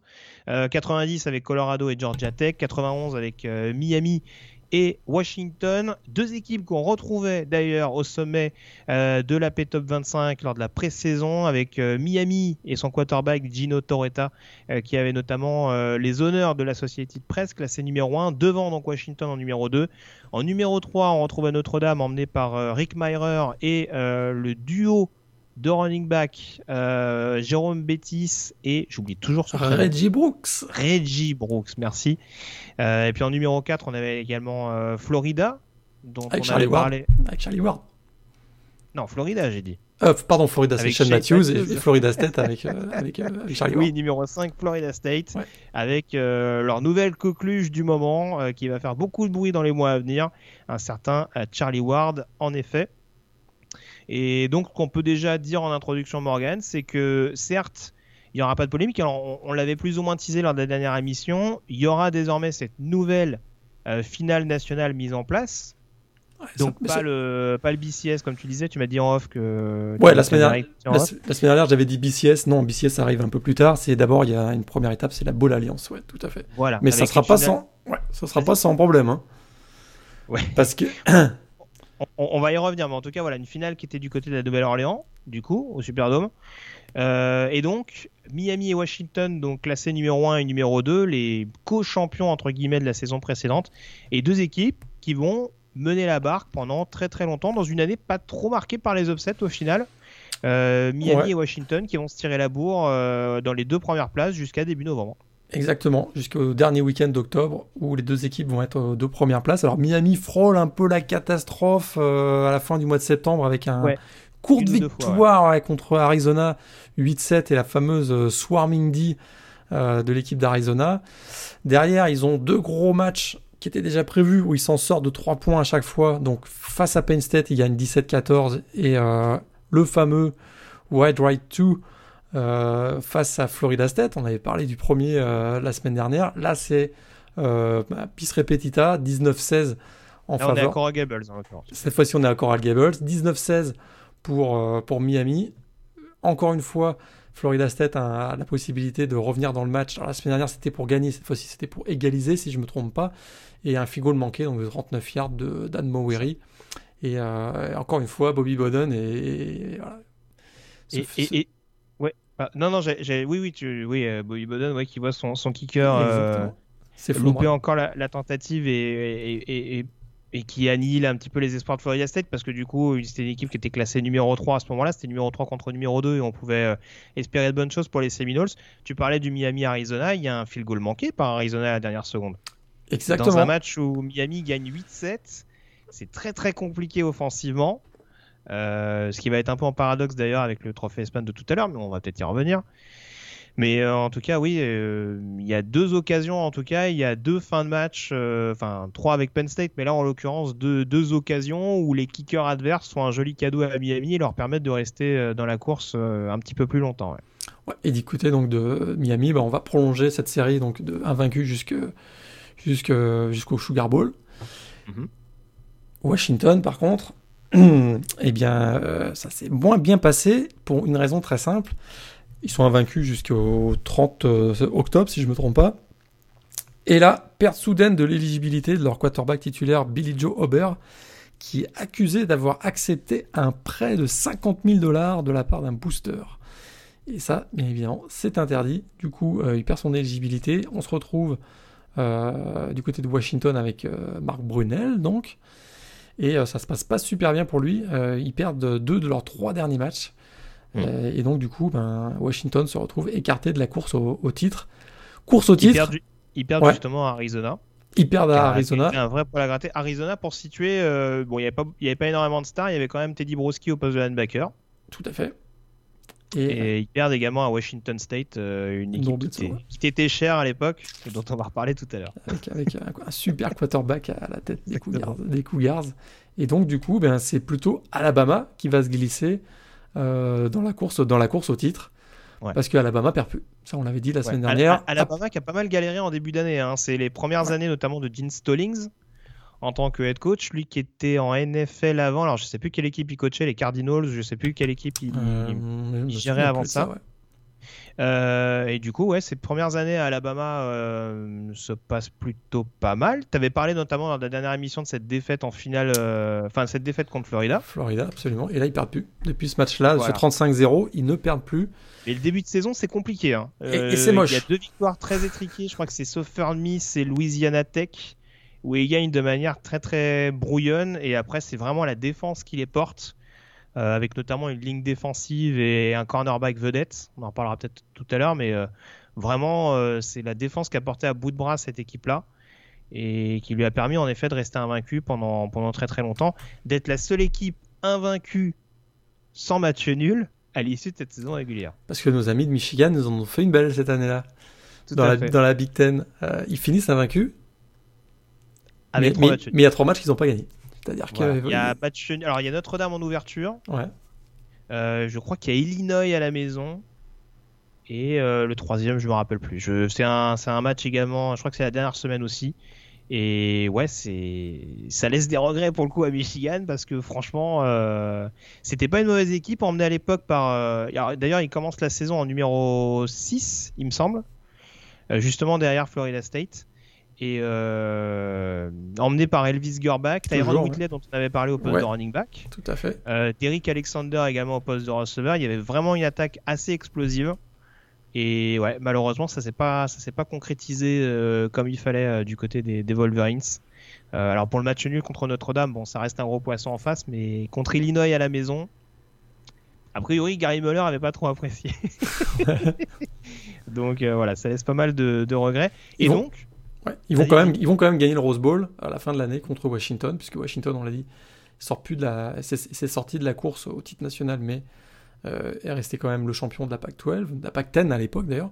Donc on avait Big Ten, Pac-10 et Washington, Michigan. Et je reviens sur ce que je disais tout à l'heure sur la Ball Alliance. C'est que la Ball Alliance, donc avec, on venait de sortir de deux années, on avait deux co-champions. Il fallait arrêter cette mascarade. Donc le comité des Balls décide de, créer la Ball Alliance. Mais comme ça se passe jamais bien dans le college football, on a donc cet accord entre les sept balls majeurs euh, donc au niveau college football, sauf le Rose Bowl qui, fait, euh, qui décide de faire euh, bande à part. Et donc on signe avec la, l'ACC, la Big East, la Big East, pardon, la Big Eight, la SEC et Notre-Dame. Bah, donc on se met d'accord que si on va déterminer le, le, meilleur, la meilleure des, les deux meilleures équipes de ce groupe-là, iront jouer la finale nationale, sauf le Rose Bowl. Et là, on se retrouvait avec Washington, qui pouvait être, qui pouvait donc jusqu'à la fin du mois d'octobre, se retrouver encore une fois parmi les deux premiers. Heureusement que ça s'est pas bien passé pour Bill Joe On aurait pu se retrouver finalement, euh, malgré tous les efforts de chercher euh, une solution pour trouver une, euh, voilà, sortir un match avec les deux premiers, étant donné que le Rose Bowl, on le souvient, a un accord avec la Pac-10 et la Big Ten. Si Washington avait été, avait été invaincu, ils auraient joué ce Rose Bowl invaincu. Bon là, ils ont perdu contre Michigan, mais s'ils avaient gagné, ils auraient très probablement été déclarés co-champions national aussi. Ouais, c'est sûr. Euh, je disais, il y a des pas équipes invaincues, euh, enfin, autres que qu'Alabama, c'est bien sûr pas le cas, hein, parce que du coup, il y a Miami qui vont retrouver. Euh, et puis il y a également Texas A&M dont j'ai pas parlé. Texas A&M qui fait partie de ces équipes. le jeu au sol était très ancré à l'époque. Hein. tout à fait. Texas A&M emmené par par Orsis Locum. qui était vraiment bien bien armé au sol avec notamment Rodney Thomas. Il y a une autre équipe également qui était très très bien armée au sol cette année-là, c'est Georgia. Avec un euh, certain. Avec un joueur dont on va sûrement reparler tout à l'heure, mais euh, la saison de Gary Sanders, notamment euh, leur coureur. C'était quelque chose. Longtemps dans les considérations pour le titre de trophée S-Man d'ailleurs. Exactement. joueur un petit peu fragile, mais encore une fois, on, en reparlera parce qu'il a été rappelé quand même relativement haut dans, les, dans les mois qu'on suivi. Bah, Parle-nous du coup de cette finale, Morgan. Alabama-Miami, deux équipes invaincues, une équipe chevronnée, emmenée donc par Gino Torretta, et une équipe d'Alabama qui arrive un petit peu en outsider en l'occurrence sur ce match-là. Qui arrive en outsider, qui arrive vainqueur du premier SEC Championship Game. On n'en a pas parlé, mais en 92, c'est la première fois qu'on organise un Championship Game au sein d'une conférence. Donc on avait créé les conférences Est et Ouest dans la SEC lorsque Arkansas et South Carolina se sont joints donc à la SEC. Donc euh, là, ils, sont, ils arrivent avec 12-0 euh, alors que Miami est à 11-0. Effectivement, Miami, vient, ils viennent de remporter leurs 29 derniers matchs. Ils ont un bilan de 66-4 euh, depuis cette fameuse défaite contre Penn State au Fiesta Bowl 87. Ils sont quand même assez largement favoris pour gagner un cinquième titre en 10 ans. Ils vont se faire martyriser par Alabama. Littéralement, Alabama est en mission dans ce match. Euh, je l'ai dit, ils n'ont pas perdu depuis le 35-0 de l'année précédente. Ils vont marcher sur la, saison 91 essentiellement par la défense, tu l'as dit. Et là, ils mettent une énorme pression sur le, pauvre Gino Torretta qui se fait intercepter trois fois dans ce match. Et euh, alors, Miami tient un peu en première mi-temps. Hein. on rentre au vestiaire à 13-3, mais on sent très bien que ça va lâcher. Et ça lâche dès le début de la, du troisième quart-temps, avec euh, donc une des, trois interceptions de Gino Torretta, et puis un pick six de George Teague, le, defensive back du Crimson Tide, qui, donne qui porte le score à 27-6. Là, c'était terminé. Et d'ailleurs, d'ailleurs, il y a un, jeu qui est un, un, big play défensif qui, qu'on retient de ce match-là. C'est le fumble? Bah voilà, George Tig qui, euh, qui, euh, qui s'occupe du trash talker Lamar Thomas, hein, qui fera une petite carrière en NFL aussi. Et euh, alors qu'il filait ben, voilà, vers l'embut, il, il, réussit à le récupérer et donc à lui faire commettre un, fumble vraiment symptomatique de cette, de cette rencontre que, que Miami, que Alabama va, va, littéralement dominer du début à la fin. Et il remporte le match 34 à 13 et c'est donc le, titre de champion pour le champion de la SEC. Ouais, Alabama qui remet la main sur le titre. Alors pour Miami, euh, défaite avec des déceptions avec cette défaite en finale. Ils ont quand même le vainqueur du trophée Iceman à l'arrivée. Avec Gino Torretta. J'ai mettais un peu de réserve tout à l'heure parce que l'attaque de Miami n'a pas été excitante du début à la fin non plus. Hein. Non, euh, on l'a vu d'ailleurs, on, a, cité les scores tout à l'heure, puis euh, ça n'a pas, été, ça pas été sensationnel cette, cette année-là. Il était au duel avec Garrison Hurst et Marshall Fall qui continue de. parler running back de San Diego State, qui a fini un petit peu sur les rotules la saison avec les Aztecs. Ça a peut-être joué contre lui aussi. Outre l'exposition, bien sûr, des relatifs de, San Diego State, même s'il y a eu quelques matchs assez intéressants. Je pense au match nul contre USC que, que San Diego State manque de gagner euh, sur un field goal loupé. Mais euh, ouais, ouais. Est-ce qu'un Garrison Hurst n'aurait pas été plus légitime? Ouais, Je sais moi, pas, mais oui. ouais, je pense que c'est un des vainqueurs Iceman qui est peut-être le moins, ouais, le moins, le moins clinquant quoi. Ouais, puis surtout, Pas celui. euh, Je pense, je pense qu'on a plus retenu son bilan global à la tête de Miami depuis son arrivée sur le campus que vraiment cette seule année 1992. Tout à fait, parce que c'était pas un joueur dominant, quoi. Clairement pas un joueur dominant. Et euh, mais, mais voilà, Miami ne perdait plus depuis, ben, je l'ai dit, 29 matchs. Donc c'est sûr que là, c'est pour lui, c'était euh, c'était plutôt, euh, voilà, c'était à son avantage. Donc, euh, donc voilà. Est-ce que tu veux qu'on enchaîne directement sur la draft ou est-ce que tu avais d'autres choses à dire sur cette saison 92 À 92, brille très très très rapidement. C'est l'année quand même du passage de l'ouragan Andrew, euh, donc sur le sud des États-Unis, particulièrement sur la Floride. Et ça a joué aussi euh, en faveur de, Miami, ça, parce que paradoxalement, c'est que le passage de l'our- l'ouragan Andrew, ben, paradoxalement, ça va créer un vent de sympathie autour du programme de Miami qui était quand même. Euh, qui était euh, à l'époque considéré par 75% des États-Unis comme un, repère de voyous arrogants, faut quand même le dire. Ah ben, Il y a eu quand même autour de, de Dennis Erickson et de Miami un, vent de sympathie. Et ça, ça, a beaucoup aidé- ça a aussi aidé euh, Miami, mais c'est vrai que le passage de l'ouragan Andrew a vraiment chamboulé la saison 92. Quoi. Et 92 d'ailleurs, où on a joué un match à Tokyo, je sais pas si tu le savais, mais Nebraska-Kansas State, ça s'est joué à Tokyo au mois de novembre. Donc on a, on a D'accord. commencé à s'exporter à ce moment-là. Puis c'est la dernière saison de- du, du- coach légendaire Bill Walsh qui était revenu à Stanford. Euh, C'était pas Ouais. tout à fait sa dernière saison, il en crois qu'il fait une, une saison ou deux après. Ouais. Mais euh, cette année-là, ils finissent 10-3, puis derrière, ça va Il être. gagnait euh, Notre-Dame d'ailleurs, il me semble. ils gagnent Notre-Dame, exactement. Et après, ça va être. Ils sont sacrés co-champions avec euh, Washington de la Pac-10. Mais derrière, ça sera pour Bill Walsh, ce sera, ça sera terminé. Tout à fait. Euh, on passe donc à la draft 93. Ouais, sympa. il la valait mieux draft. Il valait mieux drafter en numéro 1. Ah, il valait mieux drafter en numéro 1. Si on avait Parce que c'est- il fallait drafter numéro 1. cette draft de 93 a encore aujourd'hui des, des impacts sur la saison 2020 de la NFL. Il faut le savoir quand même. Oui. Parce que Washington, le, qu- le quarterback de Washington State, Drew Bledsoe, le bien-aimé, euh, donc se fait drafter par les New England Patriots. Qui sortent d'une saison beau. horrible. Ouais. Derrière, il va emmener l'équipe au Super Bowl 96, si je me sou- souviens bien, face aux Packers. Je vous raconte pas la blessure de l'année 2001, vous, vous la connaissez déjà, Oui, pareil, ouais. il paraît, et donc euh, aujourd'hui on, on voit encore des, des effets. Donc euh, bah voilà, New England Patriots draft Drew Bledsoe en numéro 1, et il y a un autre quarterback drafté en numéro 2. Quarterback de Notre-Dame, Rick Mirer, qui a eu une carrière NFL un peu compliquée. Ouais, plutôt euh, en dents de scie, on va dire, et euh, Voilà. Déception du côté de Seattle. Enfin, déception. On va dire qu'il a montré du bon et du moins bon du côté de Seattle, mais bon, ses stats en carrière, c'est quand même 50 TD, 76 interceptions. Des- Voilà. Même Big Parcells a essayé de le relancer du côté des Jets à la fin des années 90, Ça pas n'a pas été très très concluant. Il s'est fait bencher par Ray Lucas. Je sais pas si, je sais pas si ça te parle. mais- Absolument.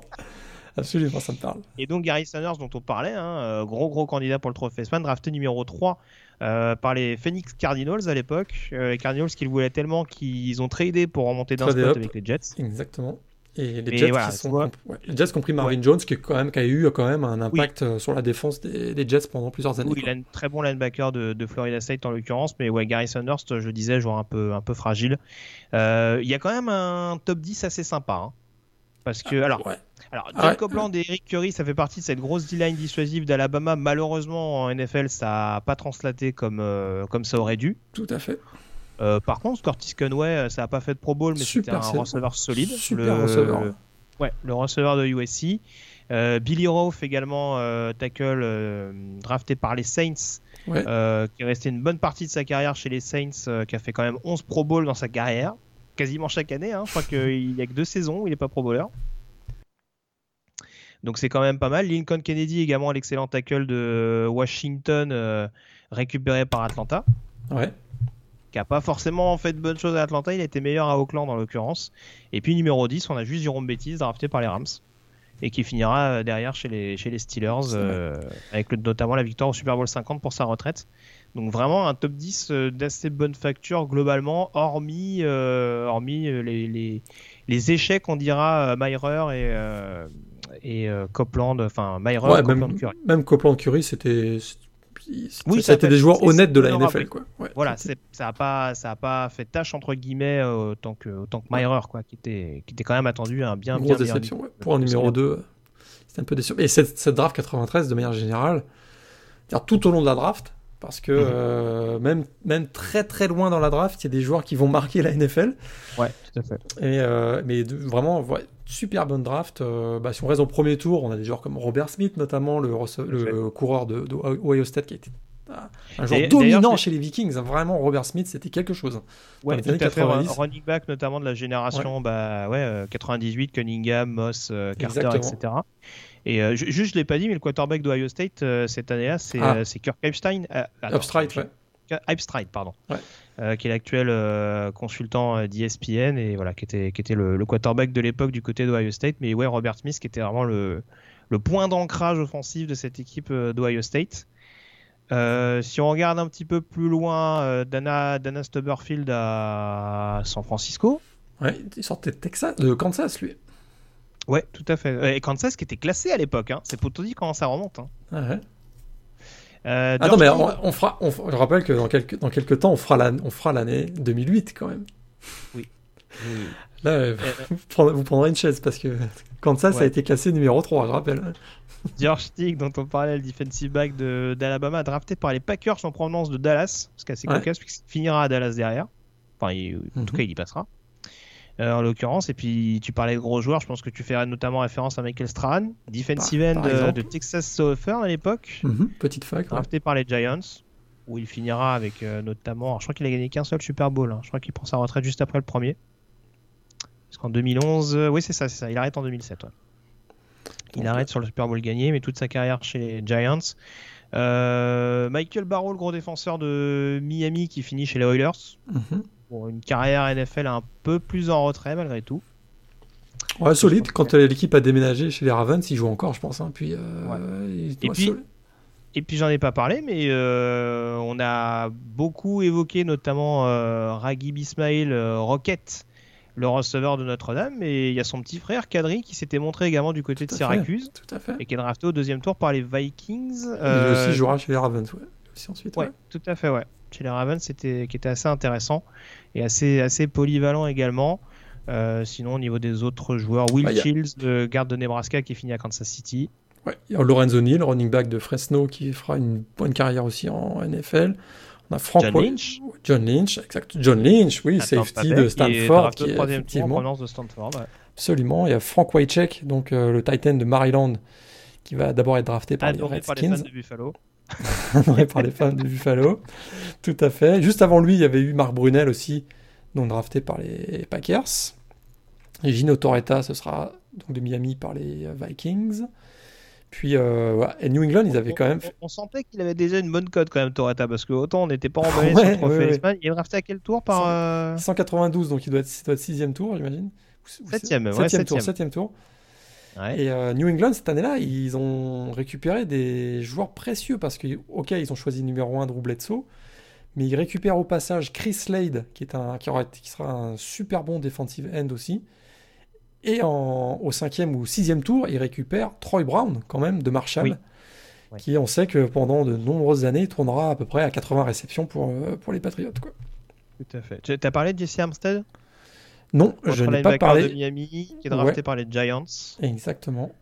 Et puis, Euh, euh, Elvis Gorbach, drafté en toute fin de draft, le quarterback de Michigan. juste Euh, devant un certain, Juste devant un certain. En attends, 222, on a Trent Green, Ah, bah, même, Trent Green, ouais, tout à fait. Quarterback Qui est- d'Indiana. ouais. ouais, qui mettra du temps à trouver sa, sa, sa place en NFL, mais qui va... Bah, les, deux, les deux vont finir à Kansas City d'ailleurs, et Gorbach et Ouais. Green. Exa- exactement. Alors, euh, exactement. Green qui était, euh, qui était le quarterback qui a été remplacé par Kurt Warner aux Rams, si je me trompe pas. Exactement, c'est exactement ça. Lui qui a été, euh, il, a, il a multiplié les commotions cérébrales, et d'ailleurs je pense que c'est à cause de ça qu'il a mis un, un terme à sa carrière. Ouais. Et Gorbach, ouais, euh, remplaçant, euh, remplaçant de Vince Young, euh, de Vince Young, n'importe quoi, de Steve Young, pardon, dans ses premières années à San Francisco, et qui après donc est arrivé à Kansas City, il me semble, dans un premier temps dans les bagages de Marty Schottenheimer, puis après emmené par, par Gunter Cunningham. Donc voilà, mine de rien, quelques quarterbacks assez intéressants. hein. Tu parlais de Ouais. C'est cette draft là où Hubbard est drafté? Euh, je- C'est l'année d'après. je- C'est pas celle-ci, je pense. Joe Hubbard, attends, je vais Joe euh, Je sais pas s'il est drafté par les Saints, je sais qu'il y est terminé. Bah, ça doit être oui parce par qu'il perd son oui, oui c'est cette, drafté année- en c'est- 93, c'est cette troisième année-là tour. c'est cette année-là parce qu'il perd son éligibilité de toute façon et puis euh, vu le absolument il est drafté cette année-là en 93 Donc Exactement. voilà, pas une carrière excitante non plus pour Non. Chambers. On va le dire tout de suite. euh, moins convaincante en tout cas que, que ce qu'a pu montrer Mark Brunel pour le coup.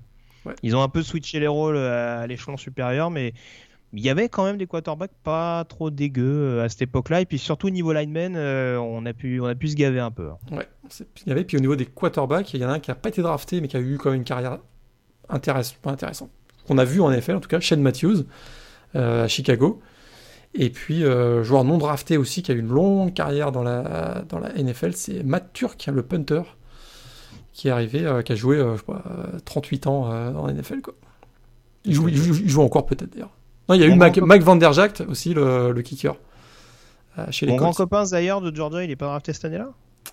Zaire, Ah, non, il a rejoué l'année suivante. Il joue l'année suivante comme quarterback Ah, à, Georgia. On en parlera la semaine prochaine. On va en reparler. Eric Zaire, je cherchais son prénom. Ouais. Eric Zaire. Ah, oui, qui- oui, qui- a battu, euh. Qui a battu le record d'ailleurs, de- qui avait établi le record de la SEC en termes de yards à la passe. Tout à fait. Bon, je crois qu'on a été complet sur cette saison 92. Ouais. Euh, on va pouvoir terminer sur euh, le point sur la cinquième semaine et sur nos pronostics.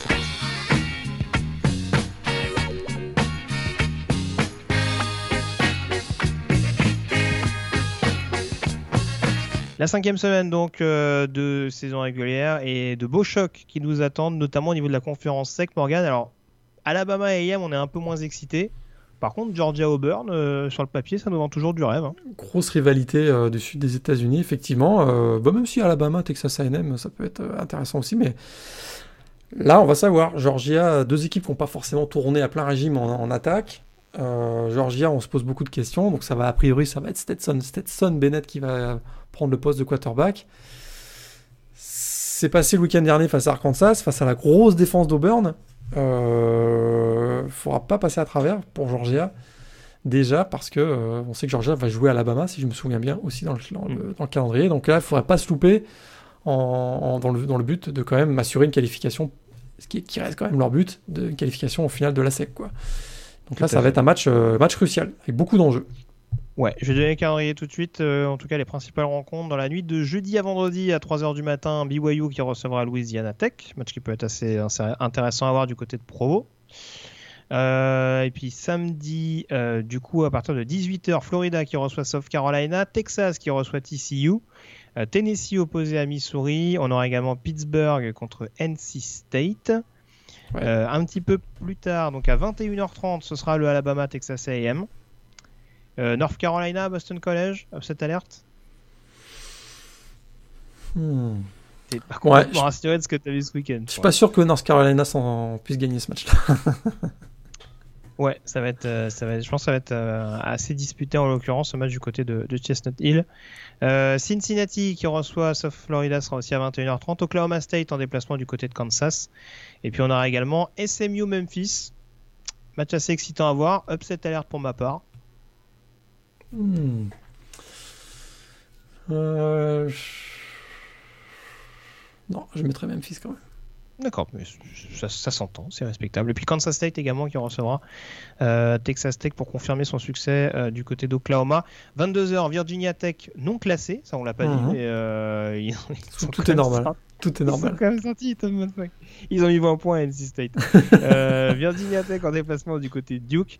Kentucky qui recevra Ole Miss également à 22h. Le fameux choc Florida State, Jacksonville State dont tu parlais tout à l'heure. Et puis un petit peu plus tard dans la nuit, le Georgia Auburn, ce sera à 1h30 du matin. euh, de même que UCF contre Tulsa. Mississippi State qui recevra Arkansas. Euh, Oklahoma en déplacement du côté d'Iowa State. Et on aura également LSU en déplacement du côté de Vanderbilt. À 2h, Clemson qui euh, affrontera Virginia dans un remake de la dernière finale de conférence ACC. Ouais. Je te fais les trois pronostics, les trois affiches avec du côté prono. On va commencer. Paf, paf, paf, paf, paf. Par quoi on peut commencer En l'occurrence. euh, Bah tiens, on va commencer. On va commencer simple. On va commencer par, euh, par un petit Clemson Virginia. Clemson. Clemson pour moi également. Match numéro 2 Alabama et AM. Alabama, mais je pense qu'AM va résister quand même. Assez, assez longuement. Je ne serais pas surpris que, euh, que dans le troisième, ce soit assez serré. Bama Ala- pour moi également. Et Georgia Auburn, euh, donc je sais pas si tu l'as dit tout à l'heure, euh, JT Daniels du coup a priori euh, cleared pour ce week-end. Ok.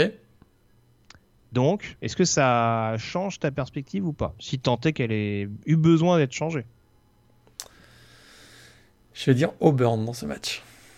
Hmm. Je vais dire Auburn. J'ai l'impression que l'équipe est mieux préparée offensivement.